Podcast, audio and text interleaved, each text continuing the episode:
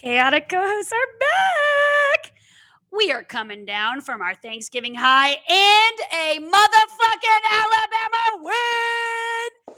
And we are ready to discuss this book, which is Book Two in the Souls Trilogy by Harley Laroux Her Soul for Revenge and People. Everyone, gather around, get close. Please give a warm welcome to my feisty partner, my maid, my fellow ho- my fellow my fellow, my fellow co-host, Allie. Um, I like that you just called me a ho-host. That is, I don't know how we just now came across that, but I love that you just called me a ho-host. I'm dying. I can't. But either way, I also, I also am like terrified um, of the medical bills we're gonna get from listeners' um, loss of hearing when they start our episode, and it's just like screaming in their eardrums. I'm so sorry, everybody. I am way too hype right now. Oh, Hallie and I were going. apologize. I'm Hallie fucking and I- ready for it. Hallie and I were going back and forth on this Alabama game. We, I mean, we have had probably our heart rates up to a thousand. I, I cannot believe Like we the game just ended, and we are now podcasting. We've been we've been holding Ex- off to get through this game four Literally. overtimes. I mean, we literally are two minutes off this, and I, Whew. I'm up. But either way, sup, Batty? Hey, How the hell are you? it's been a minute since we've podcasted together. I feel like. I know it's been so long. I feel like it's been like ten thousand years in a stone's throw ago. But you know what? Here we It's are. It's only been like two weeks, and I feel like that's a really long time. So It's a very long time. I mean, I know we chat every day, and we like, you know, have our moments. And I'm like, hey, hello. what are you But it's different when you get to pod with your bestie. I know. I know. I'm so fucking excited, and we hit over 300 followers on our Instagram. And It's just been a week, God, what a week. But here we What are. week. I'm so excited for this book. Like, cannot wait to get into this with you. Um, I guess I'll repeat myself on what we're reading because I kind of screamed it. But we are uh, potting about Her Soul for Revenge by Harley Laroux. And Hallie is going to take us through some of our book ratings, our trigger warnings, and then we're just going to get in this bitch. yeah, we got a lot. To, we got a lot to get through. I'm also going to apologize in the background. You might hear my dogs chewing on their bone because they're being so loud. Um, but That's yeah. fine. We're here for them. Um, so this book, five out of freaking five for me. Um, uh, yeah, I mean, one of probably my top reads of the entire year, hands down. She gave us, Harley Laroux gave us everything we wanted. We gave, I think we both agreed on Her Soul to take with a 3.5. Yes, and we just and we only base that on just like wanting more overall still a great book please read it if you are a series reader you understand that like book one is not always the best but this one gives you everything and more her soul to take walked, so her soul for take could fucking run fly. Okay, i mean it's it's just been i mean i feel like i've been going over my notes reliving this book. I will forever read it over and over. I will agree with you. My rating is a five out of five as well.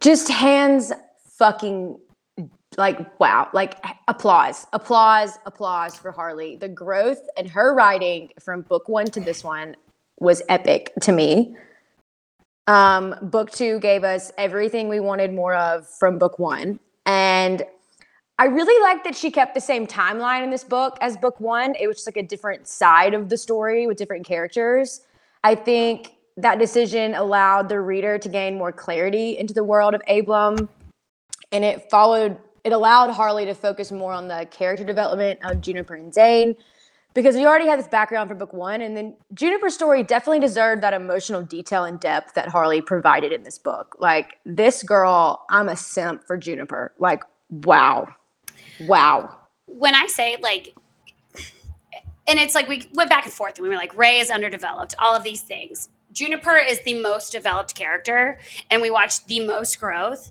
And yes, it's totally in the writing style of Harley. She deserves all the credit, but the trauma we talk about this all the time but the trauma and everything this girl goes through is literally so beautiful i i and like i hate to say like trauma is beautiful but like the way it is written is like Hallie and I were going back and forth, and we're like, how do we even talk about the plot? Because all of these internal monologues, all of these things that like give you more and make you understand the story are ridiculous and so well written. The emotional journey she takes you with like through with these characters is epic to me. Um, I was crying for Juniper, I think by chapter four. I was like honestly crying reading some of like the way that Harley describes like panic and anxiety and this like darkness that she carries around with her and the way that she viewed herself, I was just, I mean, just hands down, wow. I mean, just beautiful, beautiful, beautiful. That's the word of the day. Beautiful. beautiful. so beautiful. Beautiful. So with that, we will get into our trigger warnings. Yeah. spice ratings. Well, I think spice rating goes. I mean, what do you I think we're going to agree with this spice rating is. It's a five out of five. It is a freaking five out of five, honey. Like, mm. book one was a five out of five. This is a five out of five. I enjoyed, though, the way she wrote her sex scenes in this book way more than how she wrote them in book one, though. And I think it's because we get way more of Zane's point of view. And I will yeah. bring that up when I'm discussing things because it gets lost in it. Like when you think about it, and I'm just putting myself in this. Like, okay, all of a sudden I'm having sex with a demon, right? Like mm-hmm. if you if if you were from my point of view, I'd just be like, holy fuck, holy fuck, holy fuck. Is what we got a lot out of Rae. And like Juniper's the same way, but we get so much out of Zane and the reasons he does things, the reasons he gives her control, the reasons when he takes control. And it just it just opens up this whole world of being like, I love this. And Hallie and I go back and forth all the time on like, I can't figure out if I like bully romances or I don't, or dominance or whatever. And I loved this. I think I was also like comparing our notes from the book one and with the sex scenes, we both agreed that like there was just something lacking there, like an emotional tether that like made it did it just moved for to in book one, it moved a little too fast for us almost, and we didn't really kind of we needed more to kind of buy into it. But I think this book is so emotional. They do have this like really solid they have this like emotional connection with each other that grounds their sexual tension and their desire. Right. And it well, makes sense. Well, and it it's makes like, sense. We had the issues before in her soul to take that everything just moved too quickly. And yes, the sex scenes in here they do move quickly. I mean, on chapter like four or five, we're already in a sex scene, but it just like makes sense of yes. why they're already doing this because you get this and we'll get into it. We always do this, but this we'll three-year jump. yeah, I, I, know. I know what you're gonna say. It's almost like Raelynn was almost too innocent for what things were happening. Like, yeah, she had her kinks, but the way she was developed, it was like she was almost too innocent to be like this way. And then, or maybe not innocent. She was just so naive. She didn't really have the life experience to like be this way that she was trying to be in the book. Juniper has the life experience to be the way that she is. One thousand percent. I mean, I I would be the same. Like oh, no yeah. flux given. Give it to me all. We're gonna get into all that because just oh. Well, wow. Hallie, trigger take warnings. us into our trigger warnings, and then we will get in. Again, what I love about Harley, she does the work for me. Thank um, God. thank God. Um, this is straight from her book. Um, before you get into it, and it says this book contains drug use, loss slash death of family, scenes of trauma, anxiety, PTSD, mentions of suicide and domestic violence, depictions of hard, kinky slash edge play. The activities depicted in this book are dangerous and are not intended to depict realistic expectations of sex, BDSM, or fetish related activities. The kink slash fetishes within this book are knife play, gunplay, body modification, including piercing and scarification, derogatory language slash degradation play, flogging, blood, public play, voyeurism, bondage, primal play. Woo! okay. Damn. All right, Taylor, are you ready to get in this book breakdown? Because I cannot wait any longer. Oh, all right, let's do it. Let's do this.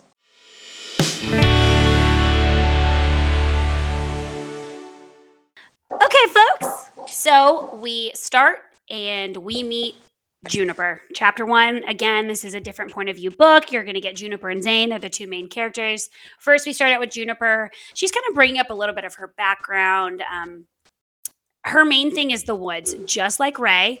Um, her grandparents actually are the ones, mainly her grandfather, are the ones that gave her the warning about the woods, and that if she ever heard her name be called, um, she needs to run. Yeah. So th- that kind of gives you a little bit of like what's going on with her. Her mom is a deadbeat. And the next thing that we meet is that she's also friends with Victoria Hadley. I was shocked by where this story was was going. I I didn't know. I didn't think it was going to be that she was like 15 years old and like really close to the Hadley family. That's just not where I thought Well, her story was going to go. and we know all of this just with the Rae BS and like how they brought her in, but it is it's crazy because they like you don't realize how far these relationships have gone back. And when I was reading this again, I was like, "Fucking nugget, fucking nugget, fucking nugget." Nugget, the books of all nuggets. The nugget. I already know what's going to happen, but here's Yeah. the nuggets. Yeah. um, but yeah, so we meet them. Um, we learn that Juniper's like super close with their family. Um, again, Juniper's mom's kind of like a deadbeat. I hate using that word, but she's just not. No, she is. She's an alcoholic. They live in a trailer. Her mom's bring homes like brings home all these like guys that just suck. Like she's a horrible human being, Yeah, basically. and she's like in the beginning of this, it's very internal monologue. So I'm not trying to like skip through a lot of things, but yes, it's just the the thought of her being in the woods. She's not scared of it, and then you know finally Juniper's had to like kind of raise herself though. I mean, She has. She's like in charge of getting herself to school. She's 15 when we first meet her. She's like drinking energy drinks for breakfast. It's all she has laying around. Like she's definitely her own caretaker here. She's always is. late to school. Like, yeah, I mean, she's on her own pretty much. and we learn basically that like the Hadley fa- family like basically takes care of her. Um, you know, the mom has like bought her shoes Yeah. because she had like holes in hers when she was younger as a kid, and like, you know, they make sure she has lunch money, dinner, blah blah blah. Which sounds so nice until they're Of literally treating her like the pig. They're fattening up the pig for the slaughter. That's basically what they're doing here. They are. So finally, when we get out of Juniper's internal monologue just about her childhood, um, we meet her at school and she's kind of meeting at the lunch table with Victoria. And of course, Jeremiah is there. And as typical, he's a douchebag, literally two pages in. And he's explaining the story of the mine, which we learned was the 1899 tragedy with the miners in the shaft. And there's these people that had to give their lives over to a god. So he's kind of just reiterating the story to a bunch of girls because, you know, he's just a fucking ladies' man. He just You know? thinks it just makes him so cool. He's the coolest. And I thought at this point, Hallie, I don't know if you did. And I think it's just because I read the first book and I was having a really hard time like disassociating. But he literally is a fucking psychopath, No, knowing literally, like he's a Like- sociopath. like what is about to happen after school. So Yeah. there's this whole confrontation with Jeremiah and Victoria wants the car. Okay. She's going to take the car after school. It's her turn. All right. She wants the Beamer. She wants the BMW. She's going to go. So finally, after an argument with Jeremiah, um, Victoria and Juniper get the car and they decide, like every other fucking cool kid, they're going to go trip acid in the woods. For the first time. for the first time. And Juniper's school. like, uh, maybe we should just like, I don't know, go to a friend's house or a hotel. And Victoria's like, nah, bitch, we're going to the creepy woods. nah, we go to what the could go wrong? But I do love like once they get there. So they get there, everything, and Juniper and Victoria are having like the most like perfect trip ever. Yeah. Like they're just listening to soft like music, vibing, staring at the trees. And Juniper's like, I love this. And Victoria's Yeah. like, Nah, bitch, let's go on a fucking exploration. Let's walk. let's take a walk together. So Juniper like reluctantly is like, okay, I don't really want to, but Victoria's like, come on. Victoria's what- like dragging her ass. which makes me think that she didn't even drop acid. She's just like being there while Juniper does. I agree. I completely agree. Harley doesn't say it, but that's what I think happens. And they start walking, and we, as you guys remember, the White Pine area, that's where they are in the woods. And they get close to Th- St. Thaddeus Church, which, if you know before with the past nuggets, it's not a great place. Just saying, it's not.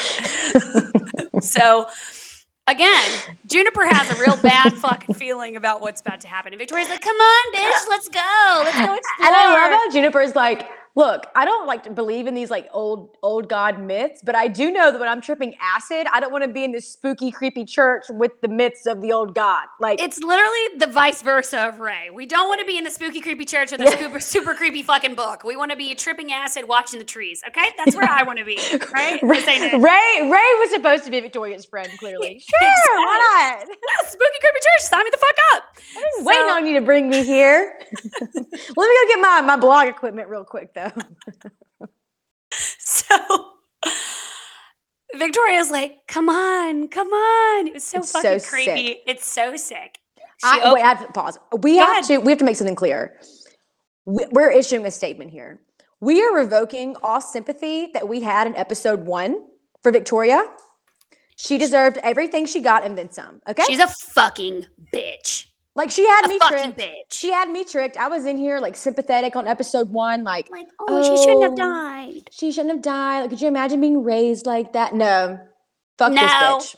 No. Fuck this bitch. And we will talk about it later on because I outline it. I have a, I'm going to digress, but I have a Fuck this bitch. paragraph on fuck Victoria. But it's I cannot wait for your rant. fuck, I hate this girl. So she gets dragged into this church basically. Victoria like opens up the doors, is like pulling her in, and she says she wants to show her something cool. Well, it's not fucking cool because it's a sacrifice for her. So they walk in, and Juniper is like, what the fuck is going on? She, I, I just want you to imagine, Hallie. You walk into this old abandoned church, doors open. There are fucking a bunch of people in white stag masks. Bless Sorry. you. Sorry. And on top of the white stag masks, you're tripping acid. So and there's like a fire. There's a fire going in the middle of the church. going, and then you see Kent Hadley, Jeremiah, all these people just staring His at wife, the altar. Everly, Everly's mom, Heidi, that we that we met Yes. um, before, but like she's now there. And the mom is there. And so what made me like feel sick here was that she knew the people in the church. Like it was her history teacher, Miss Kathy. that's what I have in her motherfucking note. Miss Kathy, the man, Mark from the gas station. I'm like, these fucking people. Like, oh, I hate you. You can never trust the rednecks. We know 'cause you're a redneck. Yeah, you can't trust us. We down. you can never trust Miss Kathy. Not Miss Kathy, damn it. There's a reason why she was scurrying away from Rae. And I mean, one. she does. Like, I have it in my notes. I'm like, she sees a bunch of people from town in the pews, and she's like, the fuck. And then, then the like Hadley family's up at the altar, like we said, and it's Kent, Jeremiah, Victoria, Meredith, who, and we never got this full explanation in her soul to take. So I just want to outline this. this so is everyone- juicy shit right here. Yeah, so everyone gets what's going on. So like Kent, Jeremiah, Victoria, Meredith, who is Kent Hadley's wife and the mother of Jeremiah and Victoria. Just have to make that clear. Then we meet Heidi. I said Laverne. Uh, yeah, I don't. I don't know. I just have Okay. Heidi. Yeah, Fuck Heidi that bitch. Laverne. Fuck that bitch. I don't even care. I don't even Oh, care to know her last name. You can't say fuck that bitch just yet. Hey, right. whatever. Who is Kent's mistress, Everly's mom, and Everly is up there in the corner. And Heidi was his secretary at the Historical Society. They claimed that Heidi was like too off her rocker to take care of Everly, which is why the Hadleys taking care of her. Yet she still works at the Historical Society with them. Exactly. It's fucking weird. Which, like, we learn more later, but I can't wait to dive into that storyline in book three. I, I, want cannot wait. I want to know all the juice. oh, I just can't. oh, Real Housewives of Abram, bring it to me. I Come need on. it. Where's Andy? Andy Cohen. R H O A. It took me a second. Rolla. Somebody get Andy Cohen on the line. Think of that family reunion. Woo, that'll be a doozy. I would love it. Half of them aren't alive, but here we yeah, are. yeah, yeah. The God makes an appearance on Bravo.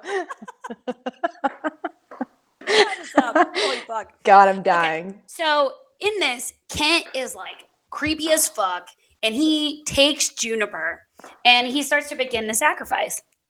And she's fighting them off. Like she's not having this, which is like, fuck yeah, Juniper, fuck these fucking people. And she is like calling them out, being like, I know you, I know you. Yeah, like I'm gonna tell everyone what you did. Yep. And it's just like all of these things are just ridiculous in itself because if you take into like knowledge of how much they've groomed her, which I hate. Yep. I hate Yep. that they've groomed her for so many years as people they can trust, and then here they are doing this. So in the end, she's not strong enough. She gets laid up on the altar, and they have her strapped down. And Kent starts carving the symbols that were also carved in the beginning, like Marcus and like Rae, Yeah. into her chest. So, you know, the sacrifices started. And what's even creepier, because we didn't get these things in her soul to take, is he has all these like things they need to repeat after him. Yeah. And they're like, who is this? And it's like, it is Juniper Kynes, which is Yeah. just like, oh, I hate them all. So she like begs them to stop. And which I think is so fucking stupid. Kent is like, this is the time to have a fucking monologue. Let's yeah. let's dive into the story about the ancestors and the mines because Yeah. all of you are not fucking aware. So let's start. So he gets into it. We learn again that she is a part of the Blessed Three. One, her one of her ancestors uh, bargained their soul to the god in order to survive the mines, and all of that honestly doesn't matter because Yeah, no like matter- six generations have passed, and that's why it's happening now. It was like Yes. part of the oath. Like six generations have to go by, and then the oath must be filled. Three lives spared. Now three souls are to be given, and that's why now they've started. Now of all time, now they're starting these sacrifices. all of the times. Let's just all the it. times. All the ti- times. All the times. So cuts are made. She begs Victoria before being thrown down the shaft. Like Victoria's Fuck this bitch. Victoria, I only have to make a big deal about this because she's like the last person she sees and like begs. Is like, please do not let them do this. And then they shove her down into the dark. Yep. Bum bum bum. I just like this is terrifying. Like it's so terrifying that at one point she blacks out because her mind, like she calls like a, prote- a protective void that her her mind like takes her to, which is very common in in trauma situations. She like loses consciousness at one point. Like that's how horrible this is. Not only that in itself, she's tripping on acid while doing this. I wouldn't be okay. I, I would have a heart attack, I think, and like actually die. I have had that happen without Without the sacrificial without the, ceremony? sa- the sacrificial ceremony. I've not. Thank been able to God. Thank God. Hallie's like, Thank oh my God. God. I'm just opening up here. Yeah. Show me your scars. Here it is. Oh Trauma God. bonding. yeah. So Yeah, it's just it's horrible. Absolutely It- horrible. it's just not it's not what you would imagine as friends oh my god it pisses me off that they're buddies whatever so we jump to three years later and we meet zane My fucking daddy. Jesus Christ, this man demon is perfect. Perfect. Perfect. oh he's so good he's the best oh i can't okay Like I, I will continue to just like uh, fangirl rant about him like continuously. So he's a perfect person yeah, lit- literally. and i think he's the perfect man because he's had about 17 million years on earth so I'm like, Correct. if only my husband had 17 million Correct. years on this earth And his maturity level is still that of like a 22 year old. So Yeah. that that tells you a lot about men. and he's an Abram and um, at the time he's kind of like explaining how Abram is like a mecca for magical beings creatures and demons. And it's just something that like attracts them there. Um, demons in themselves are very much attracted to kind of these power sources is how he explains it is that that Abram is just a power source of anything magical i'm like i'm like going well, around his, it it's, he goes on to say like Abram, like hell, was built on a foundation of magic and memories. exactly And I love how he continues, like one of I think this is like one of my top quotes of the book, but he goes on to this about how Abram is so much like hell because of these reasons and why like these gods and demons are now here. And then we get some backstory of like how gods and demons never gotten along because demons had taken hell back from them, and then the gods ended up on earth, weak and asleep. And then he goes in this whole like with his view on humans and how he goes humans and gods are a bad combination. Give a human knowledge and he thinks he's wise. Give a human magic, he thinks he's strong. Give a human religion and he thinks he's right. So he's with Leon and he's cleaning up his wounds from whatever we can assume that like Kent has done. And we learn kind of more that there's some background to this that the girl that escaped from the shaft has been let out from like a mental institution or kind of like a rehab situation. And immediately on her first day out, she tries to go and kill Victoria. Um, it's a nugget and it's Juniper if you weren't paying attention. Um, Yeah. So Leon was this attacked- bitch, let's just let's just wrap our head on here. This bitch climbs her ass out of a mine shaft, then goes and takes three days to go find Victoria's ass to slit her throat, What's up? And then winds up in a mental ward for three years. And now the bitch is out, and it's just like this. You do not want to fuck with this bitch. No, you don't. You do not want to fuck with this bitch. Juniper is the bitch. But I love how like Zane hears this story from Leon, and he's like instantly drawn to her. Because he is just fascinated by what he calls oddities. Which is just and ugh. He goes from cursed places come cursed humans. I was fascinated with them. Humans who had been broken and survived, humans who had just turned out wrong. I like to hunt oddities, souls with a heavy history and heavier scars. They fought the hardest, and that made it even sweeter when they eventually became mine. Dun dun dun. So we know where this is going. We shall do. So, like Hallie said, Zane is amazed that a 15 year old girl was able to escape the shaft and Leon, which is even a bigger thing. Like, on top of her getting out of this, like, probably 50 to 100 foot shaft, she escapes another, a demon. Yeah, who's like hunting her ass. Yes. So after he kind of cleans up Leon's wounds, Leon rests and like passes out immediately. And Zane realizes that like something in the air is like tingling, like something's up. Like before, when we were talking about when Leon dropped Marcus's body, he felt a change in the woods. This is basically Zane's change in the woods. And he has a strong scent of like eld beasts in the area, which we know from the last book. Eld beasts are attracted to pain, torture, magic, blood. That's their, they're like kind of these just workers for the gods. And they're Um, out to get Juniper, basically. Because Yep. now they all know Juniper's gone. So they are hunting around. and he thinks that like the girl probably won't survive the night knowing that she's out um he goes outside he's like i'm gonna light a joint which i love i just love it like we don't have cigarettes we got joints and as he's walking the smells and the tingling lead him to this 24-7 diner and as he walks in he notices that the di- blah, blah, blah.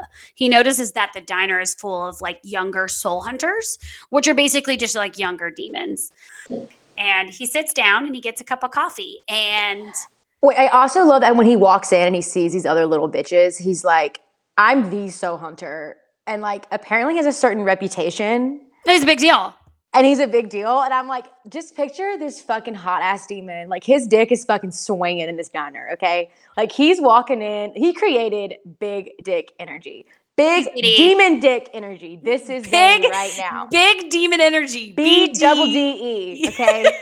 dick B- demon energy double D E. That is this man. He's a bad fucking bitch.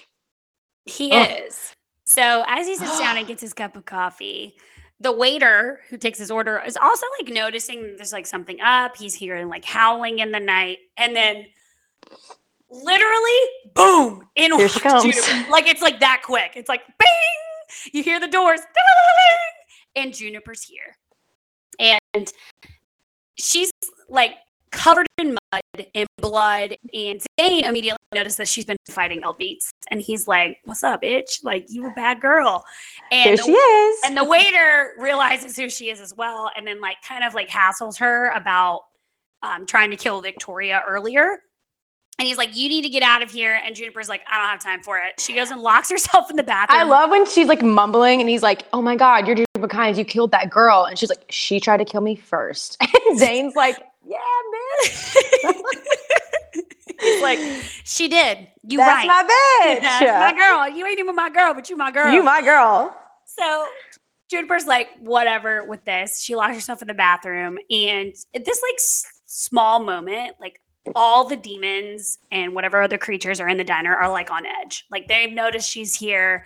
They are aware and they kind of talk about it later. But when there's like a soul in agony, demons are very heightened to it because they think they'll be ready to make a deal. And they know that she's covered in eld blood because they can smell it. And so it's a lot easier whenever they don't have to like convince someone like that they're real. Because you know what an eld beast is, you know what like demons. You know there's shit Okay. on. So she walks out I love this part. This is my favorite fucking scene. Probably this book, and literally we are in chapter two, and it's so I good. love this. So she walks out. Zane is like very fascinated with her and kind of mumbles to her uh, for the first time about being a little wolf. So Oh, this is something that, like, I can't- I'm gonna continues- crying. I just love it so much. and she just demands food from the waiter and she's like just give me some food put some shit in the bag i've got to go and that she like needs to leave but the waiter is like no you need to leave i'm gonna call the cops immediately when he says this juniper pulls out a pistol and is like sup and just points it at this waiter's head takes her other hand points a knife at zane and is like don't fucking say anything And Zane's like arms up, and it's like looking at her like, "I'm good, bitch." you got it you the I, winner but I really want to watch what you gonna do now. what are you gonna do I'm intrigued. so and she says like don't do anything funny Yeah. i love He's like, "My bitch, I'm good. i'm not gonna do nothing don't worry so she sends the waiter back the waiter's like all right i'll get you some food and zane's like you know he's gonna call the cops you dumbass and I she's like I love this. oh fuck. so she like hops over the counter gets some fucking like crack or some oyster Crackers, crackers and some cookies. She's like, I'm out of here. Stuffs in her bag, rolls. Not even a step later, all of the younger demons, soul hunter creature things walk out and follow her. They on her ass. They all want her. And Zane is like, um, all right, I'm intrigued. And Zane's like, mm, "I want this one. Sorry, bye." you can have her. So he basically flexes on him and is like, nah. Hard, like demon flex. Oh, he like comes out with his like his claws and he's full black veiny, his molten eyes. He's like, this one's He's like mine. manipulating like the ether around him. yeah, he's like making them She's like mine. she's don't back up and they're like all right all right Damn. right, fine so he catches up with her and he warns her about the eld beasts like it's kind of like in this pokey fun way like she like is walking in the middle of the street elder following her in the trees and he's like well you know you got to shoot him in the head and she's like whoa who the fuck are you Yeah. Whoa. not it. So she pulls out her pistol on him and is like, nah, fam, shoots him in the shoulder. Like, this isn't even a blink in the book. Like, she's like, who the fuck are you? He's like, you need to shoot him in the head. And she's like, boom, okay. And he's like, my, my, so flirtatious. Yeah, don't Do that me. again, Juniper, and I might think you want to play deceased, dead, deceased. And she realizes that he isn't human. And basically, he says, you know, stay alive, little wolf. I want to play some more. Yeah, like someday, little wolf. I don't want anything now, but someday, little wolf, I may want everything. Ugh. and that he loves a fighter and she needs to stay alive and then tells her to run. And then, and then continues to hunt the Eld Beast because he goes, but I'd hold them back at least for tonight. May as well, may as well give the little wolf a fighting chance. Swoon, fucking swoon. This is the most romantic thing ever. Okay, like I don't care. This is fucking romance. In the beginning, it's like already lovers of sense. Give her a moment. Fuck yeah. So in reality, though, the hunt starts for Zane. Like this Oh, is it's like- on. The hunter and the prey. This is how he likes to do things. So he continues. So then we jump into Junior's been Junior. Old Junior. Juniper. Old Junior. Oh, Juniper. Juniper's been running for now at this point three years. And at this point, like she is just completely taken into like I, I just keep calling it like the dark side. Like she is basically pickpocketing, murdering, stealing, staying where Hustling people in the bar, like Yeah, she's like a pool shark. She's doing anything to make money, just anything to survive, and then anything to be able to move on to the next place. Because for this whole three years, Eld Beast have been following her. She talks about like how in New York City there were big rats, and in other places like they like when she was in New Orleans, they were like crocodile looking creatures. So basically, these Eld Beasts are like adapting to keep her on her feet. And I love that aspect of this like magical Me world too. she added in this book of like, oh, they changed. Oh, Ah, keep you on your toes, Junior. Uh, yeah, she's basically in. She only lives. She like reminisces how she, you know, basically when all this stuff happened to her, it changed her, and she realized that like manners, morals, culture, friends, family, they're all fake. That's what she believes now. They're just things that we cling to to make existence bearable. But she had all that ripped away. And so now the only thing that she has left is survival. And that's how she lives her life. Like you said, like she's that's what she's doing. And I love how Harley like writes like survival is messy, it has no morals or kindness. Survival isn't black and white. Survival is shades of red, it's blood taken and blood lost. And that's how she lives her life now. Like she rule book is out the window. She's very much eye for an eye. Like, Yes. It does not matter. I'm going to do what I can. It's me and mine's. Fuck you. Yeah. if you get in my way. So we end up in a bar and she's doing her pool shark shit where she'll win some money and um, she pisses off the guy that she's playing pool with and he slaps her and then she shoots him in the head. I love a good bar fight, you know? And I've, I've been in quite a few myself. I I've broken a bottle on the side of the bar and been like, let's go. um, we've we've had quite a couple bar fights in Galettes where you and Steven were bartending. So And here I am coming over the bar. That's my friend. yeah, Steven has his has his uh, math book like beating people off of us. Never forget. Never forget. Never forget the fucking no, it was his engineering textbook because he was doing homework during happy hour. And then here are our friends. Here we Come come. in. It's probably about 10 o'clock. It's a wee hours. Oh, it's early. It's, early. wee hours. And our friends decided to get in a fight. And here comes Steven and I over the bar. Get off our friend. Get off our Eating friend. bitches back with the textbook with his man bun. Jesus Christ. Yes, my husband did have a man bun in college. It was great. and that's more on Hallie and Taylor. and welcome to a get get to know you special. Yay! So back to the story. She blows this guy's head off basically with her shotgun, and she gets in a fight. People start swarming her, and she's like almost out of the bar, and someone catches her, like one of the people a part of this fight catch her by the ankle and then she realizes someone pushes them off and protects her and they run outside they slit their throat. yeah, he's like sink, and that's that. And there he is.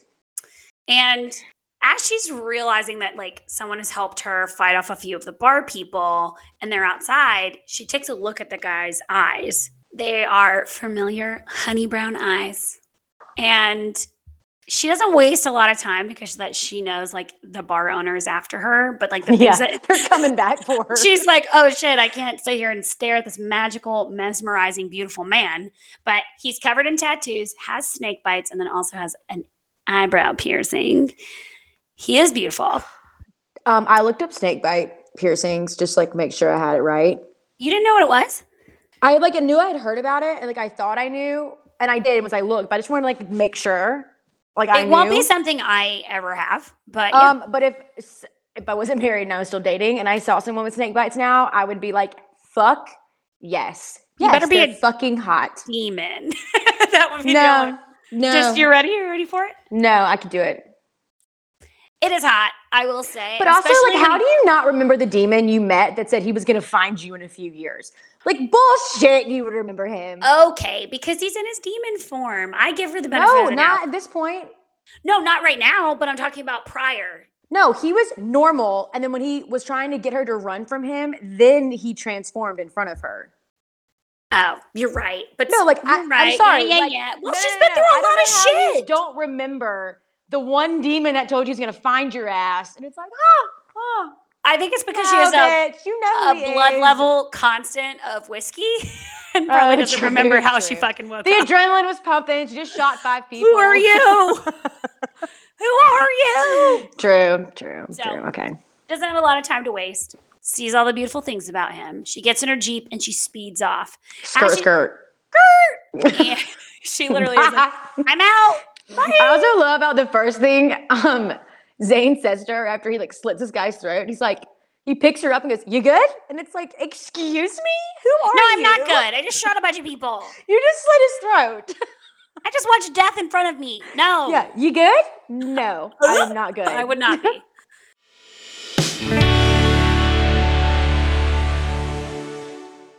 so gets in her Jeep. She's driving down. I love the way she drives, and I just have to mention this. She's always got her window down. She's got the music up. She's all, you know, she's just like, I made it out of there. Woohoo. She's kind of Carefree. very carefree, just wherever the fucking wind takes her. All of a sudden, rammed in the side of the Jeep, just pop. and she's like, holy fuck. She swerves. She's like, she's like kind of looking around as she stops. Do I see anything? No. So she's like, maybe it was a deer. Maybe a deer hit me. All these things. No, bitch, it's a fucking eld beast. Crocodile eld. That It's is a fucked up. crocodile eld. That is so fucked up. she gets out. She realizes it is a crocodile eld beast, and that she's basically been running for these things for years, like we talked about in all these different cities. And she gets into an all-out brawl with this motherfucking eld beast. I mean, he, he or she, genderless eld, It. genderless eld. I'm sorry. It is like, you know, knocking her on her back. She's really fighting back. Meanwhile, Zane is fucking watching, which is my favorite. We don't learn this, but he's like, no, let me do, let me just let you take to handle that. So she ends up killing the eld, and then here pipes up Zane. Oh, you can hold, you can hold your own. How, cute. And they have like basically a ton of banter back and forth, which is awesome. And he's just goading her the whole time and talking to her about like how she's killing and running. And it's almost like this respect back and forth though, because he's like, I he acknowledges how much she's ran, how much she's done, how much she's killed. And he, like you said, like he gives her this, which I think is like one of the biggest compliments he could give her when he, he's like asking her, or she's asking him, like, she's like, I'm from Washington. And he says, Oh, I have a friend there, and you're a lot like him. And she's like, How? And then he goes through and like describes Leon, er, you know, being angry and bitter and a little murderous. And to me, like that is him giving her like one of the biggest compliments because we know how much he loves and like respects Leon and the way that he is. And then I love how she's like, there's really nothing more like a hate fuck, is there? And he's like, no, there really isn't. And I'm just like, I love you. He's like, the flirting is so hot. I will also say we finally figured out where Abram is. It's in Washington State. It definitely is. I had that we, we were we were right. We were right. I had that highlighted and I was like, fuck yeah, we finally know. We're not stupid. We we uh, confirmed. So it's here. And he is like, let's cut the tension and offers her a smoke. He's like, hey, you want to smoke some marijuana? And she's, She's like, like, fuck yeah. let's do it. She's like, I need this. So let's go. After the shit I've been through. And, but before she agrees, she's like, trying to get me out in the dark alone, pretty boy.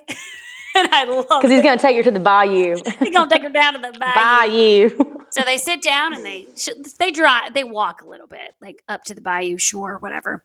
I'm not I mean we've been to the bayou, but I don't think I've ever been on a bayou.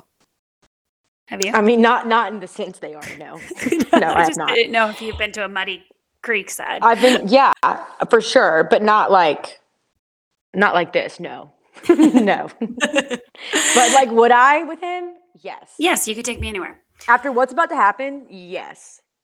So they sit down, share a joint in the bayou, and they basically just kind of like ask familiarities, like your name, where are you from. Zane lets her know that he's from hell, and he kind of like skips over it, and she's like, "What the fuck?"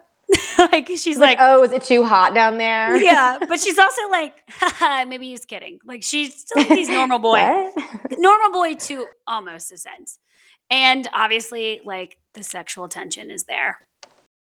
And as they go, he is basically like, Are you just waiting for me to take advantage of you? And she's all, Why don't you find out? She is the one that starts this. She asked him and she's checking out his dick, You're really not going to make a move, are you? And then he says, Why? Are you just waiting for me to take advantage of you? And she says, Why don't you find out? This ah. bitch wants the fucking dick, and I respect it. I, I do respect it. And I also respect that, like, Zane doesn't hesitate. Like, he's like, I'm going to give it to her. So this is God. Oh my God. I'm going to melt before we even like this book. I'm just going to melt. I'm going to die. So he crouches beside her, and Juniper immediately asks if he's scared and points her shotgun at his Points the gun at him. And he's Why is pulling a gun on him so fucking hot? well because of later things. What happens with a gun? So Oh, but we don't know that yet. But in this it. moment, I'm Remember just like, do? why is that hot? I- mean, Sean, come here. Bring your shot. Johnny, get in here, boy. he would be like, you're going to the mental ward now. He'd be like, "You're done." you're done. And that is not done. gun safety. You're done. This is not what the we do Fucking not point guns at people. Tennessee hunting license does not permit this. It is revoked. not what we do. So he's like, I can play your game, bitch. Grabs her ankle and yanks her underneath him. oh, Jesus and at Christ. this point, she has a better time to like notice his tattoos and his piercings and like his snake bites and kind of just like his whole muscular form. And he's big and it's beautiful. And he asked her, he asked her if she is ready to pay the consequences of what she said. I'm gonna die. I'm Don't- gonna make it. Don't I'm honestly not gonna make it. estimate this motherfucking man, Juniper. So from the start, Juniper is like sassy with Jane, and she's like, "Please, do- Jane, I am holy shit. This is not Wow. gonna be Juniper saying Jane, Juner. I don't know what's going on. with me. Roll with it. Roll with me, people. You know what I'm talking about? Work with me. She's all, "Please don't hurt me, Mister. I'm just an innocent girl." The naughty girl who needs to be punished by the Ugh, demon. The role playing favorite. is making my fucking life. Okay. So we learn at this point, kind of in Juniper's inner monologue, that like the pain, the chase, and all these things are her kink. And she says it's strange to be haunted by dreams of pain and death, only to wake up and desperately seek the same things. Monsters were real and gods were evil. So the world was always already going to hell, regardless of my weird sexual turn-ons. Fucking amen, Juniper. I love this explanation of sorts that Harley gives of this kink. And I feel like it can be relatable for other trauma survivors and those that just like to naturally push their boundaries of like their mind and their bodies. Like, this makes sense to me. Like, Yes. this it was makes so sense. good. And, and this is like the things that like when she was talking about Rae and things like that. This this wraps it up, and I'm telling you guys, this book is beautifully written. It's so- Beautiful. we're not doing great because we're like drunk and just no, I'm just trying time. not to like combust on camera with you right so Zane is like, "All right, baby girl." He starts to finger her and lets her almost orgasm though. Like he doesn't let her do it all the way. And He, he, calls her a sick little slut at one point, and I'm just gonna say, if someone ever calls me a sick little slut, I'm dead. I'm deceased. I'm dead. please dead. You know how I feel about Dead. calling. So like maybe not, but No, like I'm just like ah, I'm deceased. I'm just done. I don't even imagine like in my life um that happening. But if it did, it would be a moment of, huh, well maybe. Maybe I, I love how she too, like he calls her these things, and then she's like, if he said this to me back at the bar, I would have slapped him. But like now it's just I'm into it. hello. And I'm like, that is relatable. If Sean told me like me doing the dishes and pulled the shit out of his back pocket, I would be like, shut the fuck up. You dirty Time little and place, honey. I'm here for it. I'm done. I'm a goner. I'm trying to do business. I'm trying to wash these dishes with my yellow gloves. Whatever, whatever you need, honey. Suds in the bucket and the clothes hanging out on the line. and take a drink. Because that's that's really what it is. Whew. Okay. So he pulls out his fingers to taste and then makes her gag on his fingers. So he puts it I'm he- here for it. I'm here he for it. her- I'm so here for like it. The, the one finger lick, two finger lick. He shoves them down her throat and makes her gag on them. And then he flips her over. And I just like have to remind everyone that they're like on the bank of a swamp. So like her face is in the dirt. She is down in the dirt. She's a dirty girl. And he drags his nails across her back, which like I don't know what it is about these demon fucking nails. like that in itself makes it, I don't care what you do, like the flipping over, fingering, whatever. The like light Move along. the like light touches. Oh my god! And I could just like imagine. I can imagine the goosebumps. Okay, so they're on a swamp. She's face down in the dirt, and Zane lets her know that he's going to wreck this pussy. Um, I don't. Oh my god, I can't. Like, I'm gonna. It makes me mad that like this isn't like my life. Like, it makes me so upset. Like, it just ruins me. Like it just, uh, it makes me mad. It makes me mad that like this isn't happening in my life. That you're not getting your so face mad. Slammed into the dirt. I don't even care. Ugh. Judd, take Hallie Hunting and slam her into the dirt. I know, like I could totally have this uh, fantasy come to life. Honestly, You Like, totally could. I totally could. you. Like, you live out in the middle of the woods. Like, come on, and it's like, no, We're- it's not the same. I just have to mention that my I husband is just want to cry. My husband is listening to us podcast and he just goes, Yee haw. yes, yeehaw, Steven. dog, oh, boy. If a man tells me he is going to wreck my little pussy with that much confidence, I'm marrying him right then and there. Hello. Divorcing Sean, call the priest, call Satan. I don't care. It's happening in the It's bayou. time. It's done. It's done. So Done. her, of course, we keep this going in the book though, because she is so I can't I wish you guys could see Hallie right now. I'm just like, oh God. But the sass continues with Juniper, and she's like, I've heard that one before. I'll see if you follow through. And bitch, does he fucking follow through? Zane slams into her. And then this is the moment that she realizes his pee pee is a little different than most. Wait, wait, wait. His response to that, I just have to, I have to, I have to Go say ahead, this line. put it in.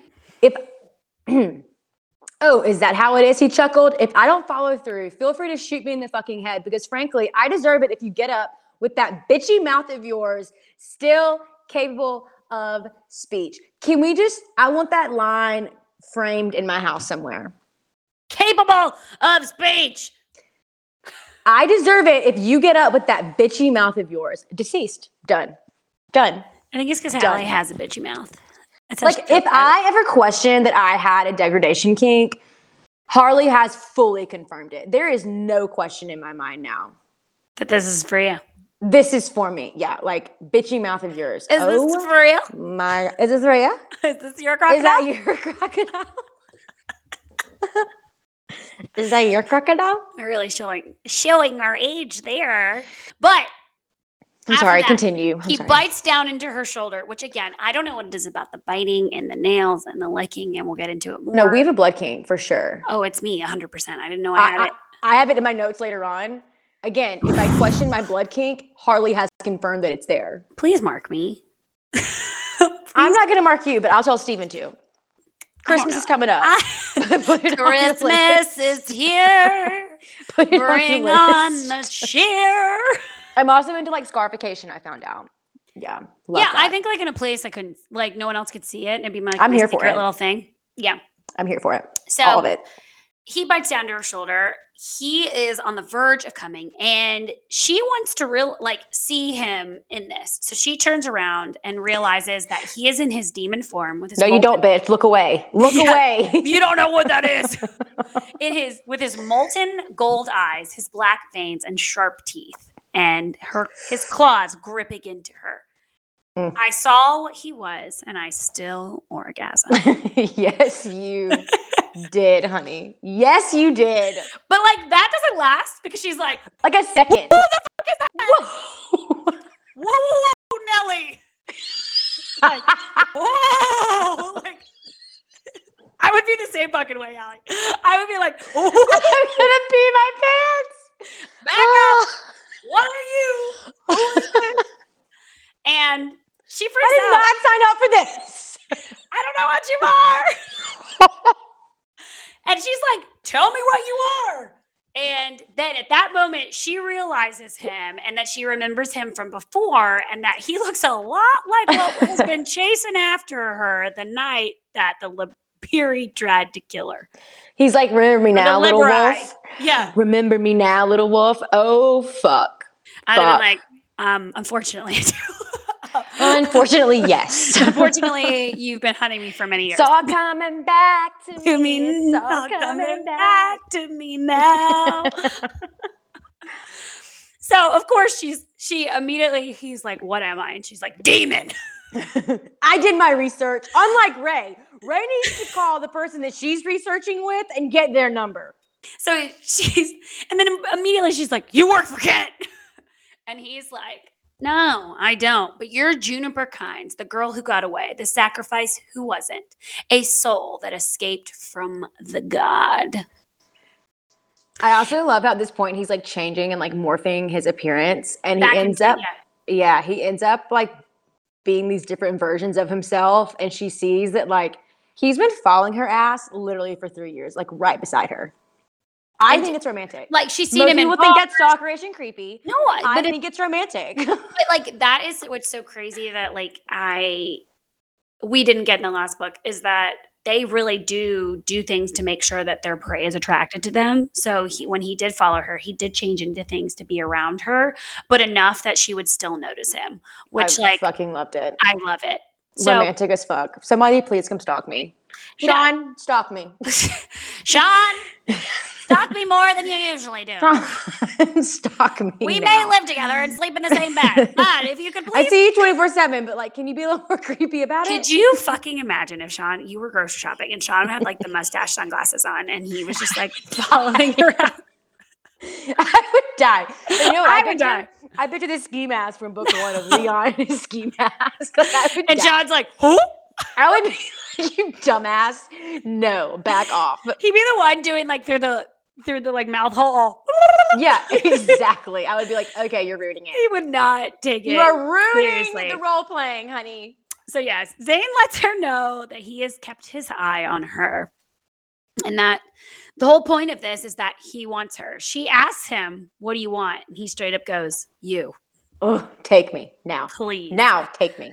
So the deal is in place. Like he basically, I mean, they don't outline it, but you know, we know, she knows that there's a deal in place for them to maybe do this again. Yeah, he says like I've made my intentions clear. Now it's your turn, and when you're sick of running, you come find me. And then my favorite part of this is she's like, she gets out of there. She fucking hauls ass. She's also like, what the fuck is wrong with me? Like, I don't make decisions like this.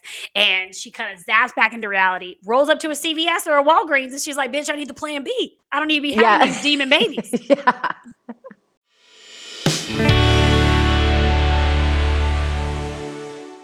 she wakes from a text from her mom saying that Marcus is dead.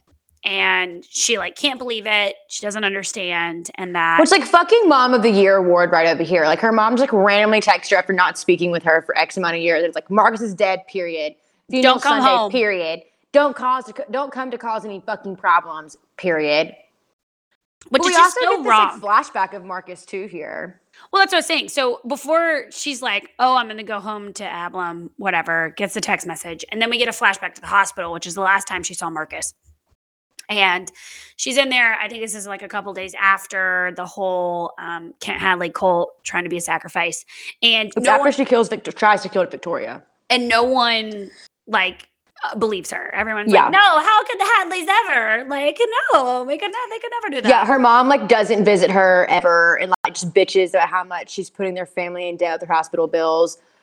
Marcus has to sneak off away from his mother just to go see her. The police don't believe her at all, think that she was just tripping on acid and made up the whole thing. which is so annoying because it's like yes like i hate that she was on acid but like obviously victoria planned planted that so like if something went wrong they would have something to fall back on like i get the whole evil master plan but it's still annoying and in this marcus when they're having this conversation she realizes that like marcus doesn't believe her either I and, know. and like we learn later in the book that they're super close and all of these things but it kind of kills her inside. So she after she receives the text messages um she basically realizes that marcus like died in her place that she knows that kent did it. And we get back juniper is an Abram and she attends marcus's funeral from afar. So she's kind of like back behind like in the trees a little bit and she has a ton of guilt because she feels like she should have warned him but she never did she kind of Which is so interesting that she never did. yeah But well, again, he was like 13 though. So I mean, do you really Well, and go, she like, tried. 13 year well old? i feel like she did try in the hospital and he wasn't believing it Yeah, I don't I know. mean, but you're also 13, and like, what is he really gonna like? Exactly. And I don't think she knew fully what was actually happening until she kind of got older and on her own and could like do her own research into it all. But Make- still, she and, like- feels this like guilt. And like, make it make sense to herself, you know, because like her whole life changed, Right. you know. I think she just it's easy to think that like, oh, it just it's gonna end with me and like whatever it was. And then she sees that it's not. And so yeah, the funeral, um, this scene was really, really fucking sad um for her. It really was, and she stays at the grave till dark. Um, Well, because- Kent Hadley is at the fucking funeral. I know, which is just like fuck you, you stupid. It's fucking- so sick. The whole It is Hadley fucking family is there. sick. Like the whole Hadley family. Kent's there. like consoling her mother. Sick. Fucking sick. Well, and it's like he like I was ready for in the book for him to stand up and make a speech. Like just because that's how fucking stupid he is. That's like Then I- she like then she like makes this um inner inner monologue, which I had never thought about through all of this. Even in book one, when you like Marcus died, she goes on to say, um, she's like talking about her grief, and then she says, But where Marcus had gone, no life, no love, no peace could wait for him there. And then you flash back to book one when Rae's like with the God and he's like telling her, like, and he shows her what it would be like if she died and the hell that she would go to for him.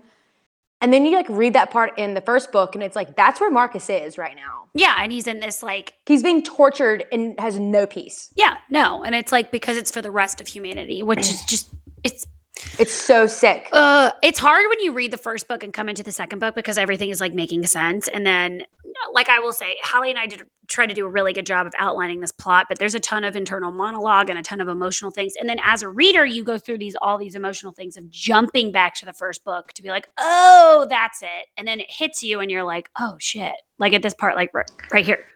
Yeah, and I think it just further goes to validate the level of rage and revenge that she has now towards the Hadleys and this guy. Like that line, that line alone about how her brother's afterlife is. Like he didn't just die or get tortured or whatever. Like he's now living in actual hell, not Leon and Zane's version of hell.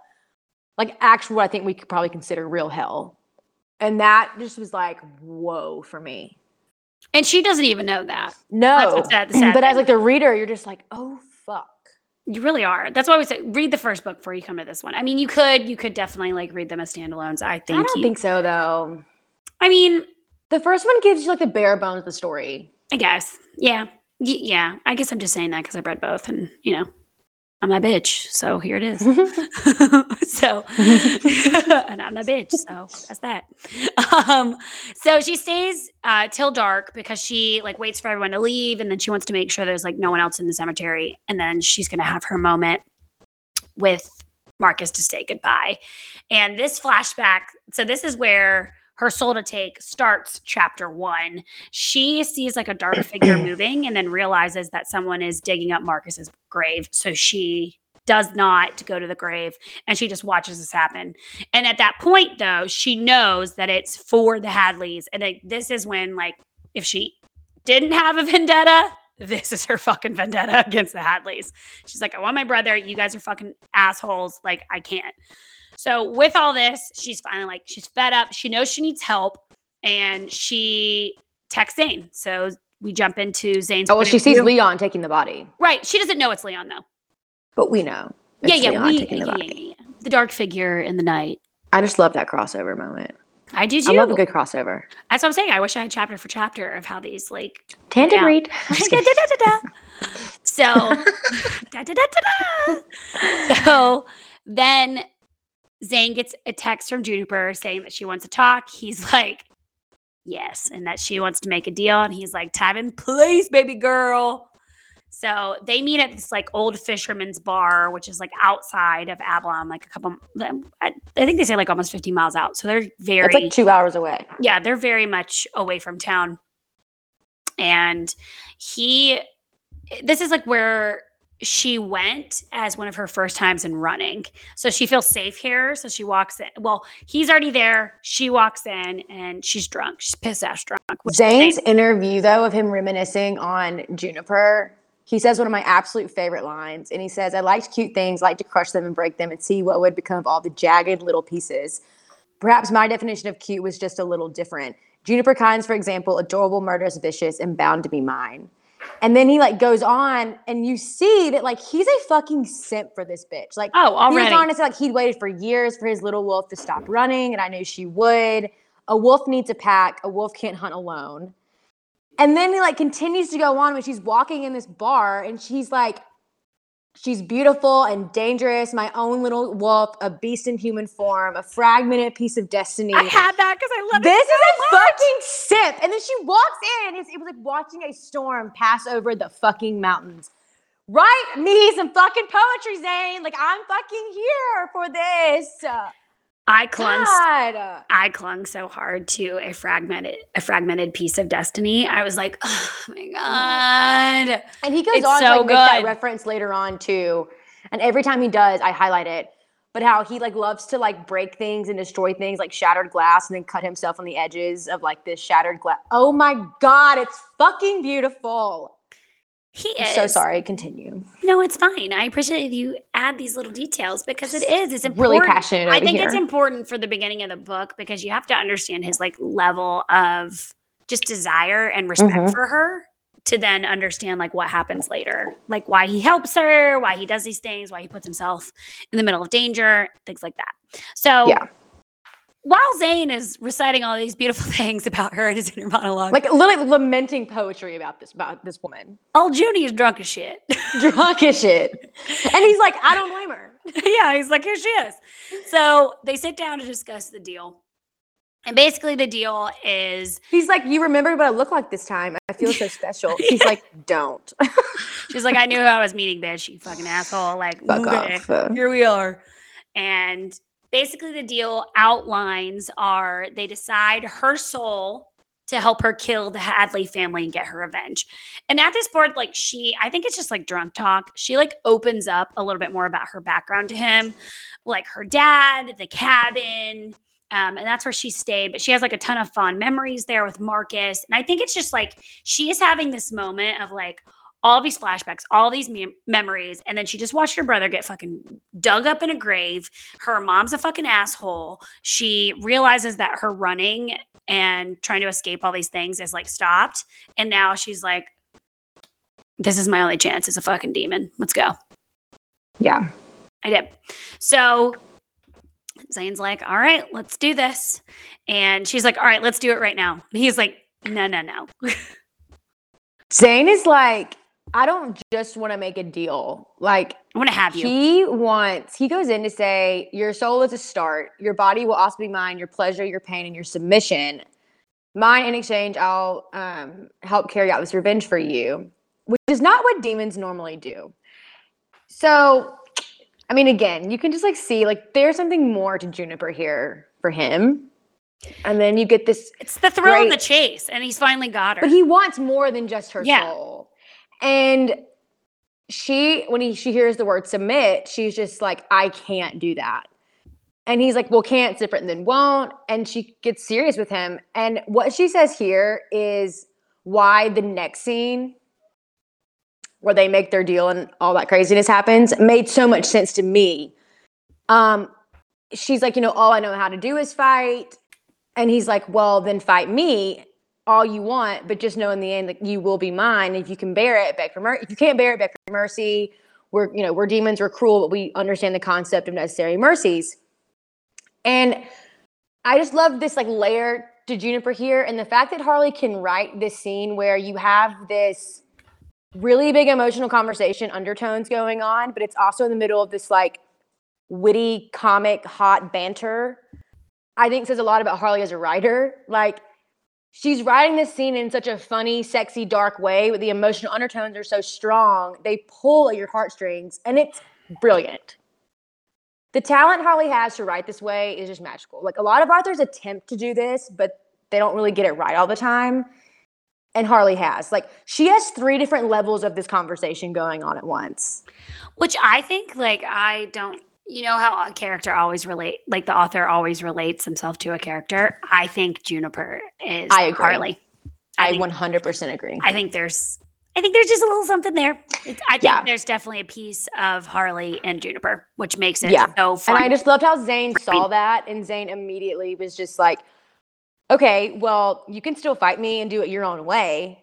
You can have that control of it." and I think Zane is Harley's husband. I'm just saying, I'm just here for it. You don't have to believe me, but I think that's maybe it. I mean, it definitely has to pull from like something.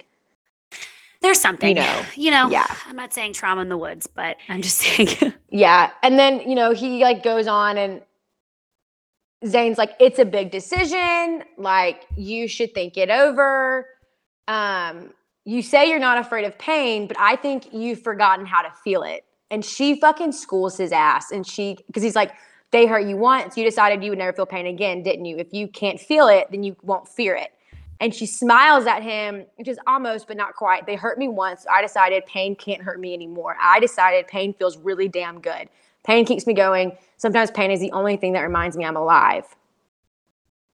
This made So me tear beauti- up. It's, it's This made me tear beautiful, up. We're in chapter seven, and like this is whenever I was just like, I'm emotionally gone. Like for this bitch, I will ride or die for some Juniper Kynes in my life. She's no, amazing. she's so real, and it's like yes, like it, and it's hard with characters when you get to a point in this and they like show their emotional vulnerability that you have to be like i'm either going to accept it or love it but if you've gone through anything in your own life it's like oh god and it's not on this but it's just like harley does she does a great way of helping you relate to trauma in any way shape or form it's so good yes. so not to take us out of this beautiful conversation but Zane lays out the details for the deal. And Zane's like, meet me in the forest, bitch. Yes, he's like, let's go to the woods. She's like, why? Because out there, no one can hear you scream. Okay. Into the thick of it. Okay. Into the thick of it. And Into the thick of it. And scream. And um, drink. We're, going through the woods. We push